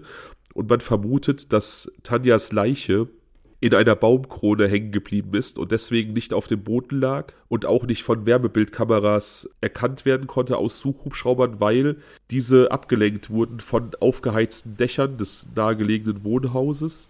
So. Und, und dass Tanja dann quasi, als die Leiche verrottet ist, dann quasi aus dieser Astgabel heruntergefallen ist und deswegen dann erst auf dem Boden gefunden werden konnte. Wie tief ist das denn? Ich meine, sie muss ja dann doch irgendwo aufgeschlagen sein genau. vorher. Wenn, wenn sie dann in der Baumkrone hängen bleibt, kann ich mir das schlecht vorstellen. Da muss sie irgendwie quasi auf halber Strecke dann irgendwo gegengestoßen sein, dass sie dann auch wirklich auch tot in der Baumkrone war. Also die gesamte Felshöhe, das sind vom Rand oben bis unten zum Wohngebiet 50 Meter. Na gut. Ja. Das ist ja schon eine Menge. Ja. Bis zu den Baumkronen wären es circa 30 Meter Sturz gewesen und diese Dummies, diese Puppen, mit denen man einen möglichen Sturz nachgestellt hat, die sind tatsächlich auch auf dem Weg in Baumkronen gegen andere Felsteile geschlagen. Also man, so, hätte, ja. Naja, also man hätte da durchaus sterben können, eben durch dieses im Sturz irgendwo gegenschlagen und dann auf dem Baum auftreffen. Dadurch, dass die Dummies dann halt auch so gefallen sind, wie die Polizei sich das vorstellt und rekonstruiert hat, geht man auf jeden Fall auch davon aus, dass sie gestürzt ist, also dass es da ein, ein Unfallszenario gab. Ja. Das will man auch dadurch erhärtet haben, also auch ganz, ganz skurril. Es gab da eine Pressekonferenz kurz nach dem Auffinden ihrer Leiche, bei der dann festgestellt wurde, dass alle Verletzungen am Skelett gefunden wurden, dass die alle von diesem Sturz herrühren, also dass vorherige Gewalteinwirkung nicht identifiziert werden konnte. Allerdings ist das auch so ein bisschen fragwürdig, weil man hat ja nur ein Skelett, ja. Du hast keine, keine Haut, wo jetzt irgendwie, weiß ich nicht, Hämatome sichtbar gewesen wären oder Würgespuren, sonst irgendwas. Du hast einfach nur ein Skelett, wo du gewisse Brüche nachvollziehen kannst, ne? Und die Kleidung ist ja dann, da kann man wahrscheinlich auch nichts zu sagen, ob die irgendwie geöffnet war oder. Nee, sowas. natürlich nicht, natürlich nicht. Das Problem an dieser, an dieser Pressekonferenz war, dass eben ein Pressesprecher und nicht irgendwie ein Sachverständiger da die ganzen Sachen vorgestellt hat und in so einer Absolutheit von verschiedenen Sachverhalten gesprochen hat, die ich mir einfach nicht erklären konnte. Also man hat beispielsweise einen Mord ausgeschlossen mit der Begründung, dass Tanja mit den Füßen zuerst gefallen ist und dass das auf jeden Fall für einen Unfall spricht. Und ich denke mir, warum? Also ein Mörder kann ja auch sie so hochgehoben und fallen gelassen oder geschubst haben, dass sie mit den Füßen zuerst fällt. Also nur, dass ja. jemand mit den Füßen zuerst irgendwo aufkommt, heißt ja nicht, dass er zwangsläufig gefallen ist. Ja, und nochmal, sie ist doch auf dem Weg runter irgendwo immer wieder an den roten Felsen geknallt, was zu diesen tödlichen Verletzungen geführt haben muss, bevor sie in den Baumkronen wahrscheinlich hängen geblieben ist. Genau, ja. Das heißt also, ähm, sie wird sich ja dann noch mal ein paar Mal wahrscheinlich auch bewegt haben. Also das ist ja für mich das sehr unwahrscheinlich, dass sie dann quasi immer mit den Füßen zuerst immer weiter geflogen ist. Also ja, nicht ist, vorstellbar. Es ist schwer nachzuvollziehen. Ne? Ich glaube, man hat das so ein bisschen daran festgemacht, dass eben diese Dummies immer mit den Füßen zuerst irgendwie aufgeschlagen sind und hat dann daraus geschlossen, dann muss es Tanja eben auch so gewesen sein. Aber ich finde ehrlich gesagt auch dieses Vorgehen, ja, dann machst du vielleicht zehn Tests mit Dummies, die von ihren Beschaffenheiten Tanja gleichen.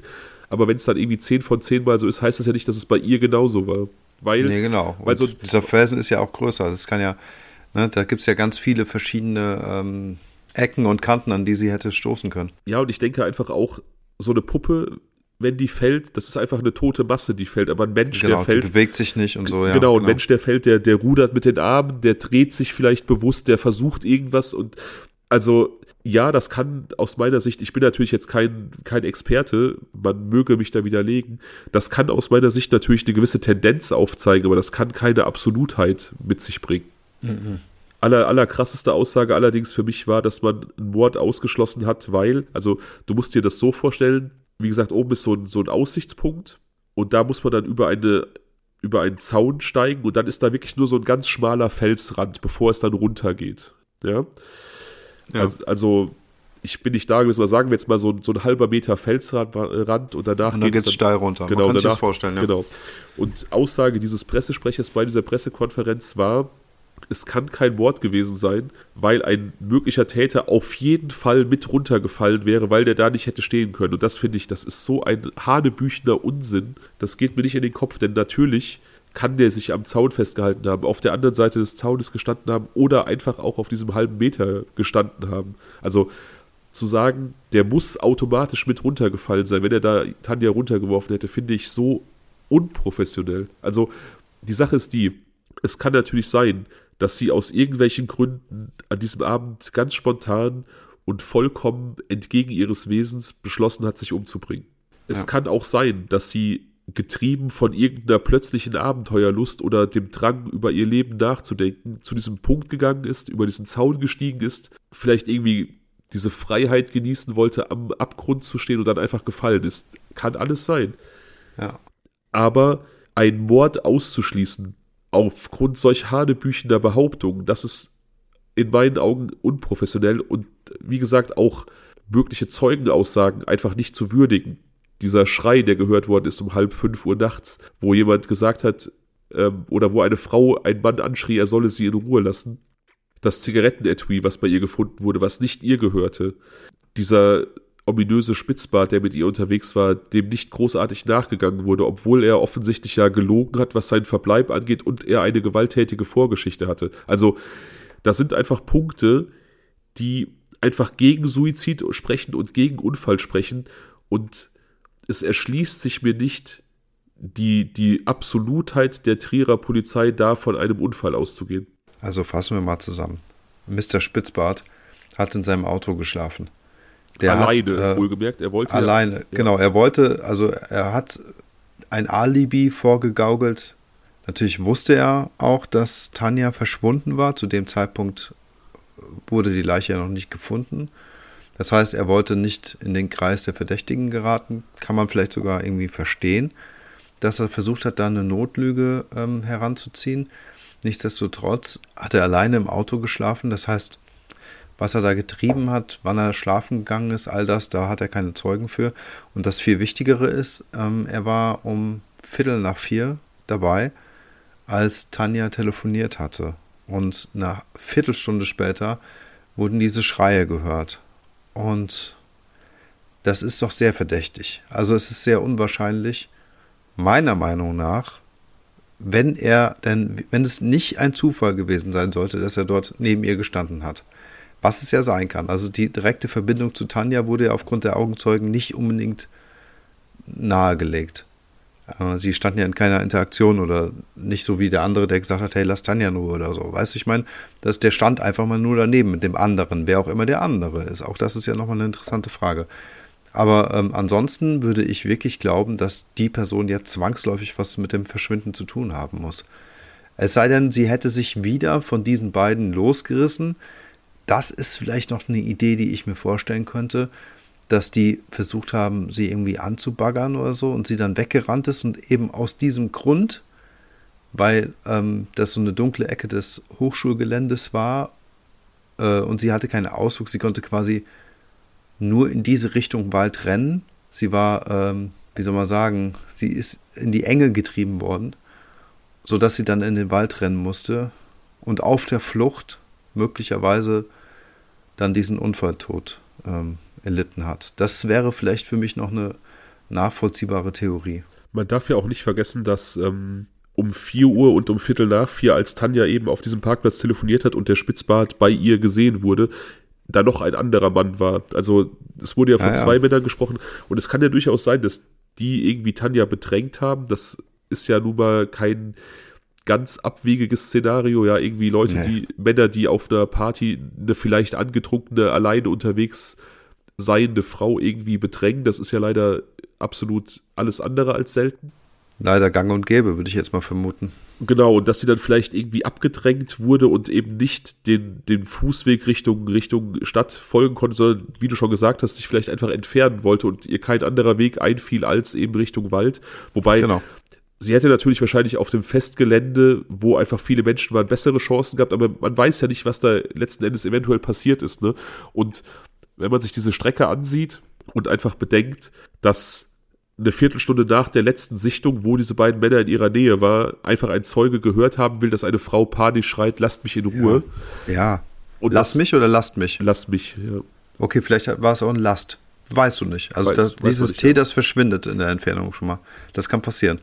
Aber meine Frage ist an der Stelle, ob es überhaupt möglich ist. Es ist ja nochmal ein Unterschied von dem Auffindeort, vom Fundort, einen Schrei auszulösen, als von oben, 50 Meter weiter oben in den Bergen. Ob, ob das möglich ist, von dort aus wirklich diesen Schrei gehört zu haben.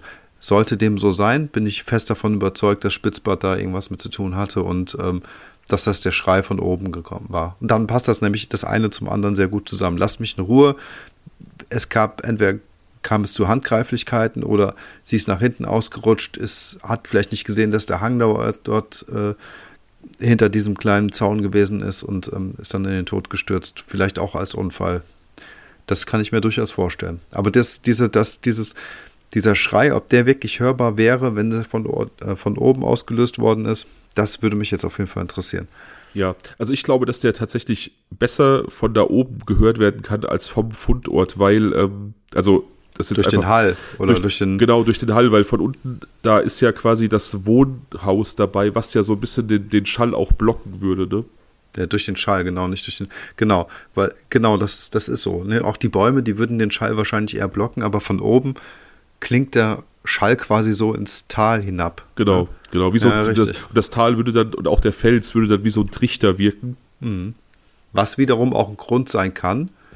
Möglicherweise hatte das was mit der Jahreszeit zu tun, dass äh, man diesen Schrei irgendwie ähm, besser hören konnte in dieser wirklichen äh, Todesnacht als in diesen Momenten, als sie das nachgestellt haben, weil einfach die Jahreszeit vielleicht nicht passte, weil irgendwelche Bäume irgendwelche Schall, äh, den Schall an irgendeiner Stelle blockiert haben oder sowas, weißt du? Ja, ja, durchaus möglich. Weil die Bäume ja auch nachgewachsen sind, auch das darf man nicht vergessen. Das sind ja acht Jahre vergangen. Das heißt also, zu dem Zeitpunkt, als Tanja dort gestorben ist, waren die Bäume einfach kleiner. Es kann sein, dass es nicht so dicht bewuchert war an manchen Stellen und so.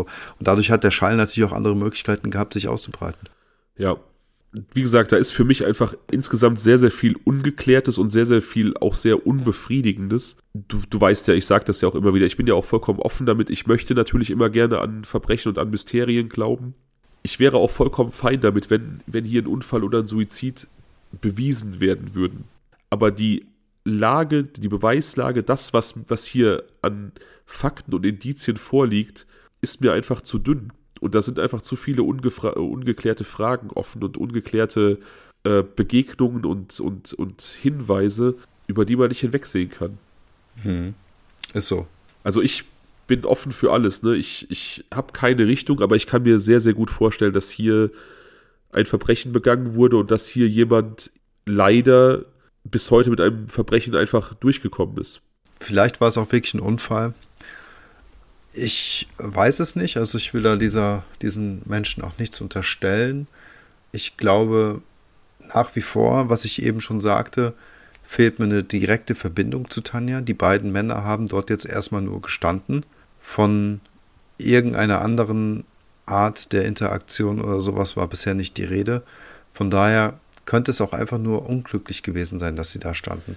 Ja, aber sie, sie standen wohl so da, das wurde wie gesagt von, von diversen Zeugen ausgesagt, auch unabhängig voneinander, dass man gemerkt hat, dass sie irgendwie zu Tanja gehören. Also man kann das ja schon an Körpersprache, an Zugewandtheit irgendwie ablesen, ob man jetzt einfach nur in der Nähe steht oder ob man wirklich dazugehört.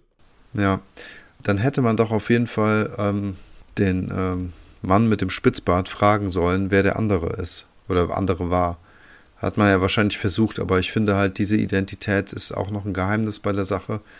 Ich finde, ähm, vielleicht hätte man da noch mal ein bisschen nachforschen können, um einfach sicherzustellen, dass er jetzt, also diese zweite Person, vielleicht mh, hm, auch kein wasserdichtes Alibi hatte. Oder, ähm, also spannend auf jeden Fall zu wissen, wer das war und was diese Person gemacht hat am Abend noch oder in der Nacht.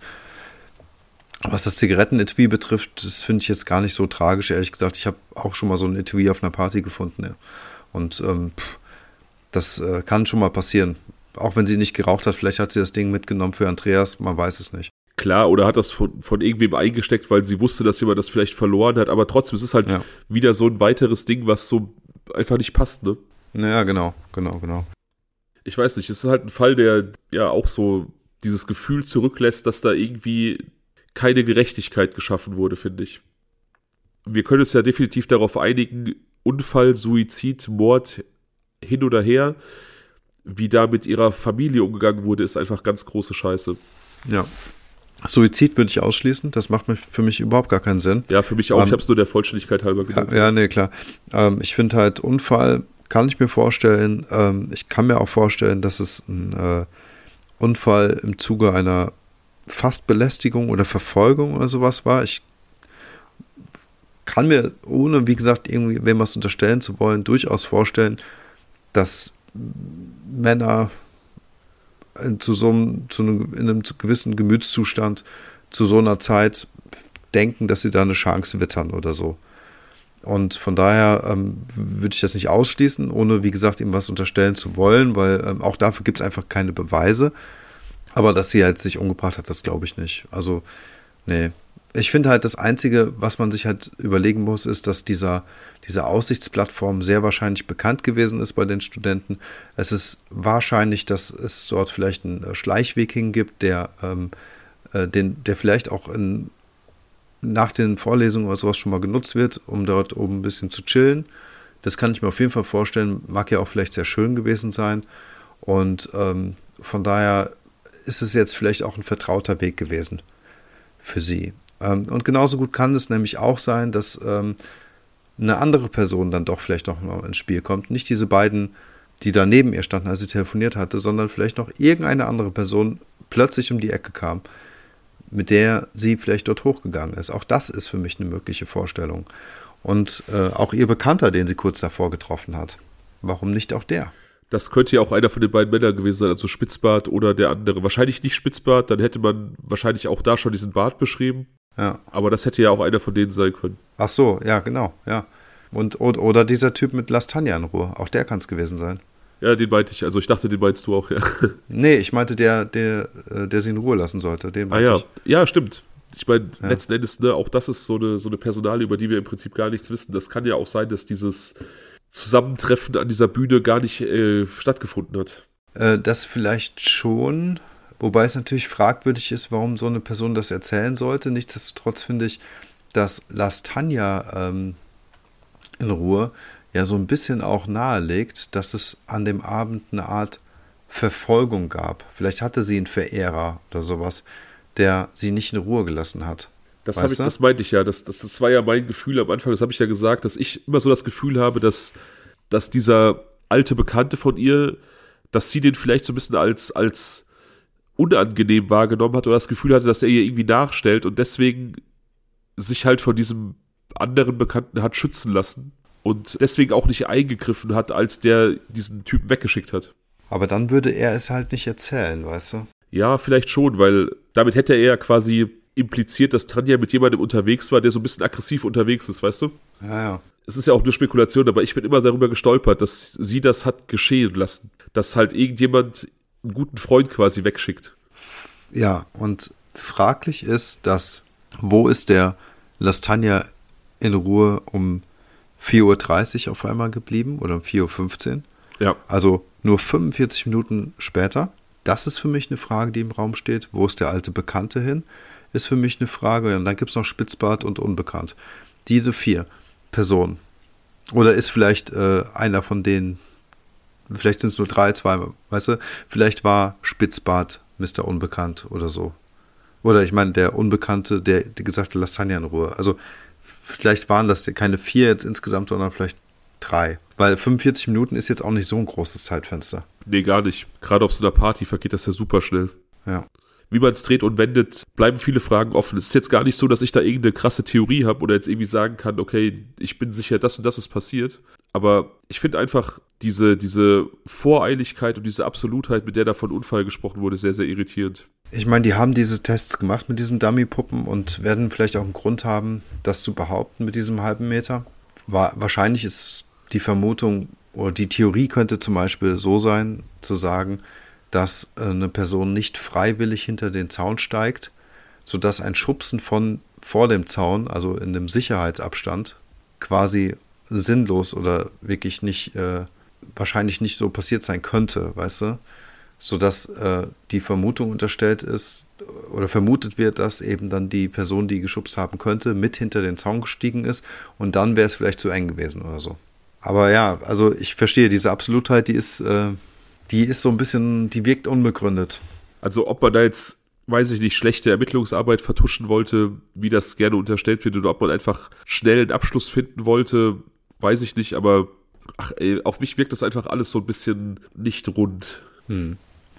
Also für mich ist das Schlimmste bei der ganzen Geschichte, dass äh, Tanja, ja, weiß ich nicht, Entfernung von ein paar hundert Metern eigentlich so zum zum, zum Trubel über so viele Jahre, weil das Unileben ging weiter, da pulsierte das, ich weiß nicht, wie viele Studenten die Uni hat, aber da war jeden Tag was los, über Jahre hinweg und ihre Leiche lag einfach ja, Luftlinie 300 Meter oder sowas entfernt. Ja, richtig tragisch ist, dass ihre Eltern da sehr, sehr oft dran vorbei spazieren gegangen sind Also quasi wirklich nur wenige hundert Meter Luftlinie von dem Ort, wo Tanja all die Jahre gelegen hat, einfach immer wieder vorbeigelaufen sind.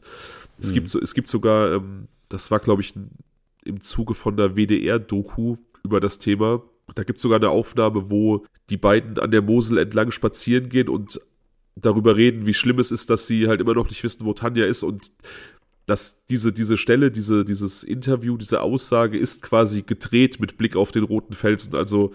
Alter.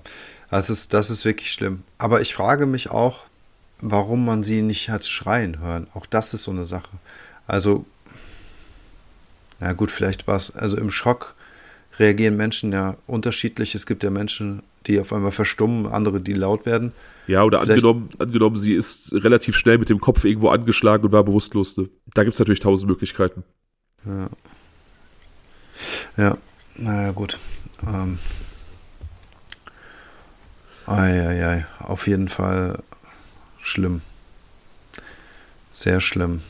Ja, ich finde auch, das ist so ein Fall, der, ja, keine Ahnung, ich kenne Leute, die den super, super unspektakulär finden und nicht nachvollziehen können, dass ich den so, so spannend finde, aber ich finde, der bietet auch einfach wieder so, so viel und auch so viel Mysterium, ne? Ich finde das so unfair. Das ist so ein richtig auch unnötiger Tod. Ich meine, jeder Tod ist irgendwie unnötig, weißt du, aber wenn so ein junges Mädchen mitten im Studium das ganze Leben noch vor sich hat und so, und dann passiert sowas, weißt du, ach, das ist doch einfach nur, das ist einfach nur scheiße. Tja, ja, wie gesagt, abschließende Theorie kann ich dir keine präsentieren. Ich weiß nicht, was es war, ne? Aber. Nee, ich kann auch nicht. Ich kann jetzt wirklich auch noch nicht mal sagen, wie jetzt bei ähm, Phantom oder Eisenherz oder Nebelwald, dass ich jetzt behaupten würde, okay, aufgrund der Hinweise ist das jetzt ein, muss es Mord sein oder so. Ja, genau. Ich finde, ich finde, man hätte, man hat schon rätselhafte Fakten hier, das auf jeden Fall. Und es gibt halt viele Dinge, über die man anfängt zu grübeln, aber würde jetzt nicht aufgrund dieser Fakten jetzt sagen, okay, da ist auch irgendwie ganz klar was äh, falsch gelaufen bei den Ermittlungen. Genau, das, das, das meine ich auch. Ne? Also ja, doch, falsch gelaufen sind da schon so ein paar Sachen, aber es ist jetzt nicht so, dass das alles jetzt ganz klar in die Richtung Mord zeigt. Ne? Genau, dass sie jetzt zu so einem definitiv falschen Ergebnis gekommen sind, meinte ich damit. Ich bin da auch absolut vollkommen ergebnisoffen und ich bin da auch wieder umso gespannter auf, auf die Gedanken von äh, euch Zuhörerinnen und Zuhörern, Gerne bei ja. Insta in den Kommentaren oder auch bei persönlichen Nachrichten. Da sind bei Cold Case immer sehr interessante Sachen dabei, die ihr euch so denkt. Ja, das stimmt.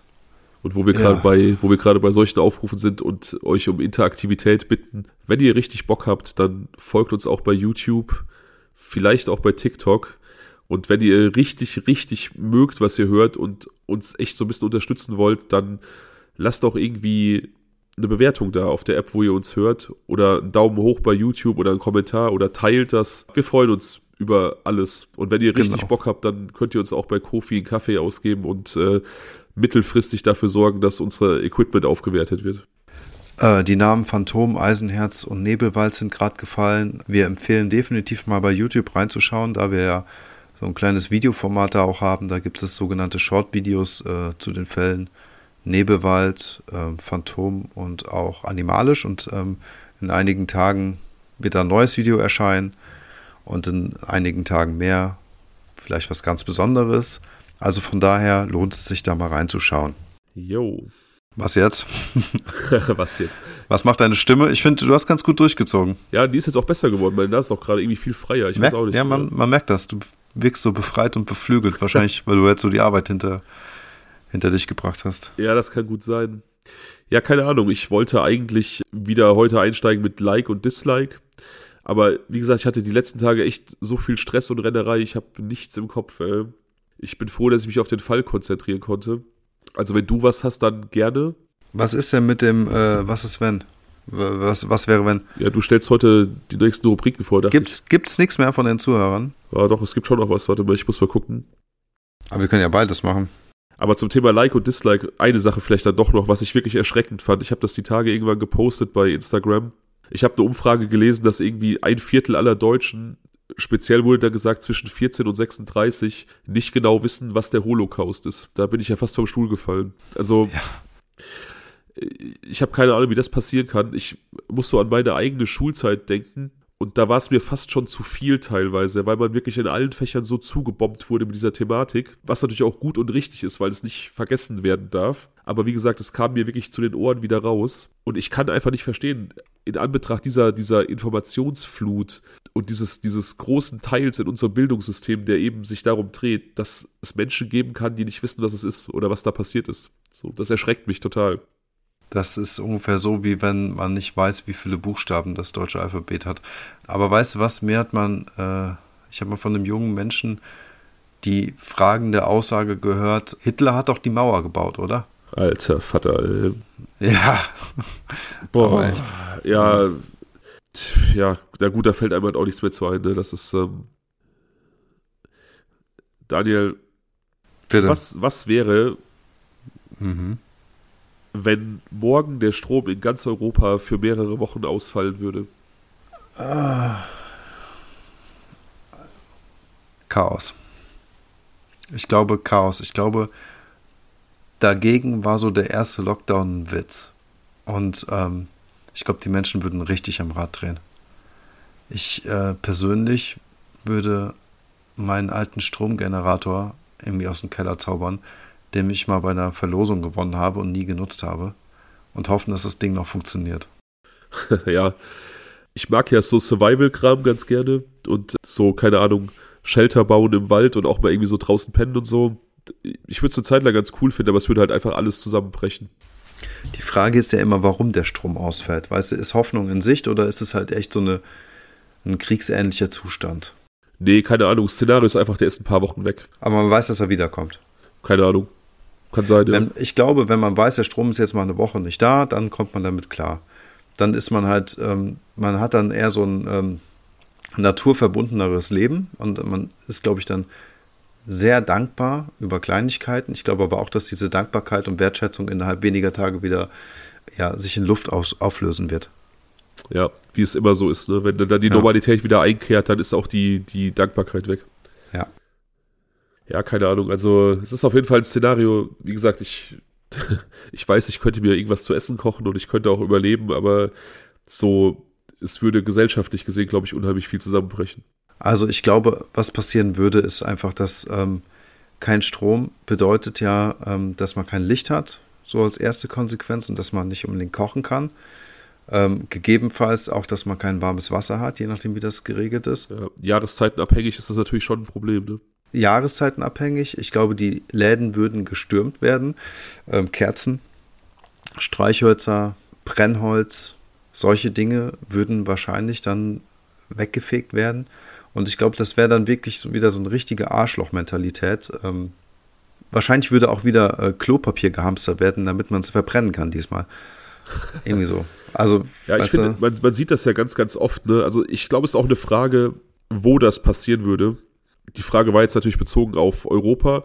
Und ich glaube, es gibt auch oft Mentalitätsunterschiede. Also beispielsweise kann ich mich erinnern, dass Hurricane Katrina war das, glaube ich, New Orleans verwüstet hat. Und da gab es Berichte von Vergewaltigungen, Plünderungen, bürgerkriegsähnlichen Zuständen. Pff, muss nicht mal reinziehen, Vergewaltigung, ne? Und wenn wir uns an das, an das Hochwasser erinnern, äh, letztes Jahr, was irgendwie ja in Nordrhein-Westfalen für, für große Schäden gesorgt hat, da gab es eher so eine, man hilft einander Mentalität, ne? Also ich glaube, genau, ja. es macht einen großer, großen Unterschied, wo eine solche Katastrophe passiert. Es gibt einfach Menschen, die sind opportunistischer und andere, die, die rücken dann eher zusammen. Und äh, ja, das kann man halt im Vorfeld dann nicht so richtig sagen. Ne? Ich glaube aber, dass Hilfe eigentlich nur dann aufkommen wird, wenn es Leute gibt, die nicht davon betroffen sind. Und das wäre ja bei dem Szenario nicht der Fall. Da würden wir ja alle erstmal keinen Strom haben. Also wenn es mal NRW-weit zum Beispiel keinen Strom geben würde, ja, dann gäbe es natürlich Hilfe von den Bundesländern. Aber wenn jetzt ganz Deutschland keinen Strom hätte, weiß ich nicht. Wer will dann wem helfen? Womit? Naja, dann könnte man beispielsweise sagen, derjenige, der, weiß ich nicht, Tabletten hat, um Wasser zu desinfizieren, der kann das irgendwie anbieten. Oder derjenige, der es hinkriegt, ein Feuer zu machen, der kann auch sehen, dass andere einen warmen Hintern haben oder so. Also Hilfe kann ja auch im Kleinen beginnen. Das glaube ich eher, ja. Also, dass man echt mit den, mit den Nachbarn oder sowas halt, dass man da guckt halt, wie man sich dann gegenseitig helfen kann. Das könnte ich mir vorstellen, ja. Genau, das meinte ich. Hm. Auf jeden Fall schlimmes Szenario auch. Wir sind so angewiesen. Ja, voll, voll. Genauso wie nächstes Szenario, Was wäre, wenn dein Leben ein Podcast wäre? Was wäre das Hauptthema? wenn mein Leben ein Podcast wäre, also Truman Show mäßig, oder? Ja, ja. Also bin ich Inhalt des, des Podcasts? Geht es dann um mich? Oder bin ich. So habe ich die Frage verstanden, ja. Tja, weiß ich auch nicht. Weil wer, wer ich glaube, ich glaube, das wäre tatsächlich Truman Show. Also so die Begleitung eines relativ normalen und wahrscheinlich durchaus langweilig, aber deswegen halt unterhaltsamen Menschen.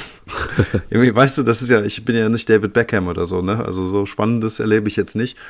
Aber ähm, wir waren, wir hatten ja mal die Frage, wer äh, mich jetzt oder wer uns für, ähm, spielen würde als Schauspieler, ne? Ja.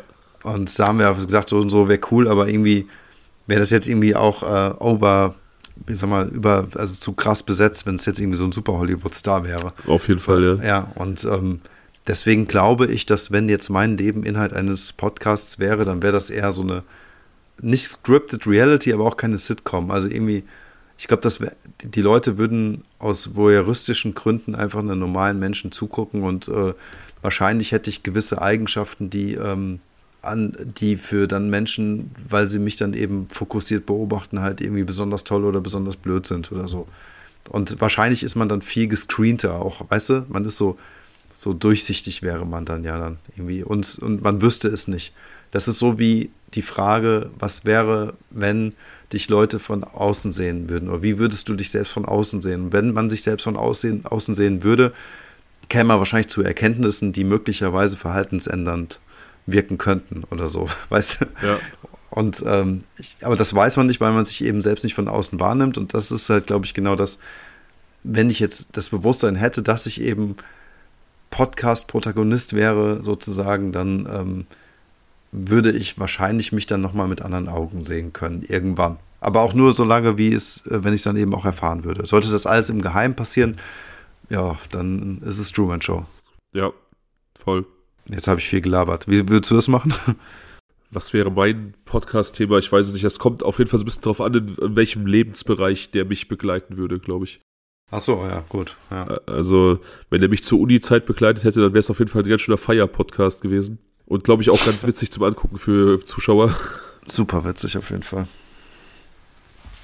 Also, das richtig geil wäre eigentlich ein Podcast von uns in Seminaren und Hörsälen. Und in der Cafete. Heute wird es halt einfach nur um einen Typ gehen, der viel im Wald rumhängt. Also, also keine Ahnung. Ist nicht so spannend. Ja, ja es ist halt, keine Ahnung. Ja. ja, wenn die Frage so gemeint war, ne? So war es gemeint, ja, ja. So war's ja, okay. gemeint. Gut. Hast du noch eins, oder? Eins habe ich noch, ja. Okay. Was wäre, wenn du einen wichtigen Moment der Menschheitsgeschichte ändern könntest? Ich glaube, sowas in der Art hatten wir auch schon mal, ne? Ich bin mir nicht sicher, ne? aber ich meine auch, also irgendwas hat da auch bei mir geklingelt, ja einen wichtigen Moment der Menschheitsgeschichte ändern? Ähm, boah. Ja, welchen soll man da nehmen? Also irgendwie ist man schon geneigt zu sagen, man nimmt lieber gar keinen als einen, weil es unfair den anderen gegenüber wäre. Aber ich, ich finde halt äh, den Abwurf der Atombomben Hiroshima und Nagasaki äh, sehr, sehr schlimm. Ich finde, das hat so eine ganz besondere Grenze krass überschritten. Natürlich muss man dazu sagen, dass das einen gewissen Lerneffekt wenigstens hervorgebracht hat für die Menschen hoffentlich. Aber ähm, und dieses Bewusstsein hätten die Menschen vielleicht nicht ohne diesen Abwurf erlangt, aber nichtsdestotrotz dieser Preis, den man dafür zahlen musste oder den die Menschheit dafür zahlen musste, der ist halt immens hoch und deswegen wäre das eins, was mir jetzt gleich in den Sinn gekommen ist. Ja. Ja, guter Punkt. Ich weiß es nicht. Also ich bin auch bei dem Punkt, dass ich es nicht entscheiden wollen würde, weil es einfach so viele Sachen gibt, die es wert wären, geändert zu werden und ich da einfach nicht entscheiden könnte, wem ich den Vorzug gebe. So. Also ich kann mich wirklich nicht entscheiden. Nee, ne? Es ist einfach so viel Scheiß passiert. Und das ist aber auch und, und auch sehr komplex. Man kann das gar nicht immer so auf ein, eine einzelne Sache oder sowas irgendwie runterbrechen, weißt du? Ja. Also man könnte jetzt natürlich auch sagen, ich wünschte, dass niemals der Zweite Weltkrieg ausgebrochen wäre. Ich wünschte, dass es niemals den Holocaust gegeben hätte. Ich meine, Holocaust, weil wir das Thema jetzt eben hatten, ist natürlich auch so ein Ding, was einem da schnell in den Kopf kommt, weil das natürlich mhm. auch so ein unfassbares Verbrechen war. Ne? Aber es ja. ist halt die Frage, welchen Moment der Menschheitsgeschichte hätte man ändern müssen, um das abzuwenden. Ja, genau, genau, genau. Judenverfolgung gab es einfach schon Ewigkeiten, ne? Und deswegen. Ja, halt natürlich nicht, natürlich nicht so industrialisiert nicht in wie im ja, Deutschen, genau. äh, wie im Dritten Reich, ne? Ja, keine Mass Massenvernichtung, aber eine Ghettoisierung und sowas. Also es gab es ja schon lange. Ja, aber man muss sagen, die, die Form des Antisemitismus im Dritten Reich war anders, als das vorher bekannt war. Ne? Also mhm. dieses, dieser wirklich systematische Vernichtungswille mhm. War bis dahin ja absolut nicht vorhanden. Und klassischer Antisemitismus beruft sich ja oft auf diese religiöse Komponente, dass eben die Juden Jesus Christus ans Kreuz geschlagen haben quasi oder geopfert haben. Und dieser, dieser deutsche Nazi-Antisemitismus hatte ja diese Komponente der, ähm, der biologischen Minderwertigkeit des Juden. Das ist ja nochmal eine ganz andere Geschichte. Ne? Also es hatte ja ganz, ganz andere Ebenen als der klassische Antisemitismus in dem Sinne, von dem ich auch glaube, dass er eigentlich nur aus Neid entstanden ist. Also ich, mhm das ist dir ja auch bekannt und wahrscheinlich auch den meisten Zuhörern, dass im, im Islam und auch im Christentum Geldverleih gegen Zins verboten ist, eigentlich religiös gesehen. Hm. Und, und Juden halt daher Leute waren im Mittelalter oder in früheren Zeiten, die eben durch Geldverleih reich geworden sind, weil ihnen eben dieser Zins, diese Zinserhebung gestattet war. Und ich glaube, dass da einfach ein großer Neid entstanden ist von Leuten, die es einfach offiziell nicht durften und dann dieser Antisemitismus entstanden ist. Ich glaube, diese, diese Begründung auf religiöser Ebene und Jesus Christus und was weiß ich, das ist alles nur Augenwischerei und Scheiße. Ja, sicher. Also das, äh, das, das, das glaube ich häufig auch. Also ich glaube, häufig sind das so ganz, ja, so ganz banale Dinge, die irgendwie irgendwann mal entschieden haben und einfach sich so krass entwickelt haben. Mir fiel gerade auch noch ein, dass man genauso gut auch sagen könnte, ich wünschte, dass es niemals 9-11 gegeben hätte. Und zwar ähm, nicht nur wegen dieser, wegen dieser, dieses schrecklichen Angriffs und diesen vielen tausend Todes Todesopfer, die einfach die Hölle durchgemacht haben müssen in diesem Moment, ähm, sondern auch wegen den 20 Jahren Krieg, die danach entstanden sind und all diesen Schicksalen, die das ausgelöst hat, weißt du? Die Frage ist, welches, welche Alternative stattgefunden hätte. Ne? Ob es nicht dann einen anderen Beweggrund gegeben hätte für die US-Armee irgendwo einzudringen. Das ist so genau. die Frage. Ne? Aber klar, verstehe ich alles. Ne? Aber auch das, aber Entschuldige, aber auch diesen Gedanken kann man runterbrechen und sagen, ähm, starten wir viel früher, weißt du? Irgendwann wurde Krieg führen zum Business. Irgendwann brauchten die großen Nationen Krieg, um halt gewisse Dinge zu finanzieren. Und ähm, also ist man irgendwie relativ schnell bei dem Geld angekommen, bei der Entkopplung vom äh, Goldstandard, finde ich. Also auch das sind so große Meilensteine in der Geschichte, wo man sagen würde, hey, vielleicht haben die ganz viel ausgelöst, viel Schlimmes ausgelöst im Nachhinein, weil es einfach ein riesiger Dominoeffekt ist, der stattgefunden hat. Aber Kriege waren ja schon immer Wirtschaftsfaktoren. Also wenn irgendwie, keine Ahnung, die Kreuzzüge gestartet wurden, ist man ja auch erstmal durch die jüdischen Viertel gezogen und hat da geplündert so. Also man kann nicht den Punkt benennen, ab wo Krieg irgendwie Industrie geworden ist. Und, nee. und hätte man 9-11 verhindert, hätte man meiner Meinung nach eigentlich nur die Leute im World Trade Center gerettet, weil Amerika definitiv Gründe gefunden hätte, trotzdem in den Irak einzumarschieren oder in Afghanistan oder, oder, oder. Das sind ja Sachen, die stehen nicht auf der Agenda, weil da ein Flugzeug ins World Trade Center geflogen ist, sondern das hatte irgendwie andere Gründe. Hm na egal, das ist jetzt alles, wie gesagt, sehr, sehr spekulativ. Natürlich hätte es auch sein können, dass, äh, dass man 9-11 hätte verhindern können und dann wirklich das alles nicht passiert wäre, aber ich glaube es nicht. Vielleicht gibt es auch ein viel äh, größeres Ereignis, was wir jetzt gerade nicht im Blick hatten, das nicht in den letzten 100 Jahren passiert ist, sondern vielleicht vor 3, 4, 500 Jahren oder so, keine Ahnung. Klar. Um irgendwie so größere Zusammenhänge aufzumachen, ich weiß es nicht, aber ähm, ist eine sehr gute Frage und auch eine gemeine Frage. Ja, eigentlich eine, die man unmöglich beantworten kann. Ja, ja, genau. Aber ich bin sehr gespannt auf deine Szenarien. Die yes. werde ich ja jetzt nicht hören, denn. Back in the game, ja. Für die Leute, die jetzt neu dazugekommen sind, es läuft so. Ich mache jetzt meine Kopfhörer aus. Daniel stellt drei Szenarien vor die ich beim Schneiden der Folge nicht hören werde. Das heißt, ich weiß nicht, was auf mich zukommt. Ich mache dann vor der nächsten Folge eine Abstimmung bei Instagram, auch ein Grund, um es zu folgen übrigens. Und ihr könnt wählen zwischen A, B, C und ich werde dann quasi ins kalte Wasser geworfen und muss dann zu dem Szenario was sagen, das dann gewählt wird. Achso, warte mal, ich glaube, ich muss dann meine Kamera kurz nochmal anmachen, um dich hier beizuwinken wieder, oder? Ja, du kannst mir auch bei WhatsApp einfach schreiben. Achso, ja, okay, dann mach ich so. Weil heute habe ich nämlich die Kamera wirklich aus. Einfach so. Okay, ähm, dann bist du raus auf 3, 2, 1 oder wie? Ja, ich mache jetzt einfach aus. Machst du aus, okay. Bist du raus? Okay, er ist raus. Ja, Leute, wie schön es ist, mit euch wieder alleine zu sein. Ähm, ich habe eine riesige Liste erstellt. Ja, sind schon einige Punkte. Und diesmal mache ich es gar nicht kompliziert und würde die einfach von oben nach unten abarbeiten. Also, Nummer eins, und das ist eigentlich heute erst dazugekommen. Ich habe die eins so ein bisschen vorgeschoben, aber naja. Also, was wäre, wenn? Eins, du nur noch ein Gewürz nutzen dürftest. Welches wäre das? Das zweite, was wäre, wenn du eine Frau wärst? Das dritte, was wäre, wenn du ein berühmter Schauspieler wärst und man dir die Rollen als neuer Bond oder die Hauptrolle der Neuverfilmung von Das Leben des Brian vorschlagen würde? Welche Rolle würdest du nehmen? Ähm, ich habe einen klaren Favoriten, aber ich darf euch ja nicht irgendwie, ich darf hier keine Meinung machen. Ich rufe mal gerade den äh, Fabian zurück. Zack. Jetzt müsste er gleich wieder kommen. Jo, da bin ich. Yes. Jetzt bist du gespannt, ne? Ich bin super gespannt. Ich liebe das ja, nicht zu wissen, was auf mich zukommt. Und du hast ja eigentlich immer sehr geile Szenarien. Ja, ich finde sie auch gerade wieder ziemlich geil. hast du wieder Favoriten, so wie immer? Ja, und hast ich habe auch hast ja, du versucht Einfluss zu nehmen. Ja, habe ich. Nein, ich habe es aber nicht gesagt. Also ich habe gesagt, dass ich einen Favoriten habe. Okay. Und äh, äh, so ganz spitzfindige Hörer werden wahrscheinlich äh, gemerkt haben, welchen ich meine. okay, ich bin gespannt. Ja, ich auch. Ja, dann sind wir für heute durch, würde ich sagen. Ja, das äh, würde ich auch sagen. Auf jeden Sehr Fall. Cool. Hat mal wieder Spaß gemacht. Finde ich auch. Bis zum nächsten Mal. Bis zum nächsten Mal. Ciao. ciao.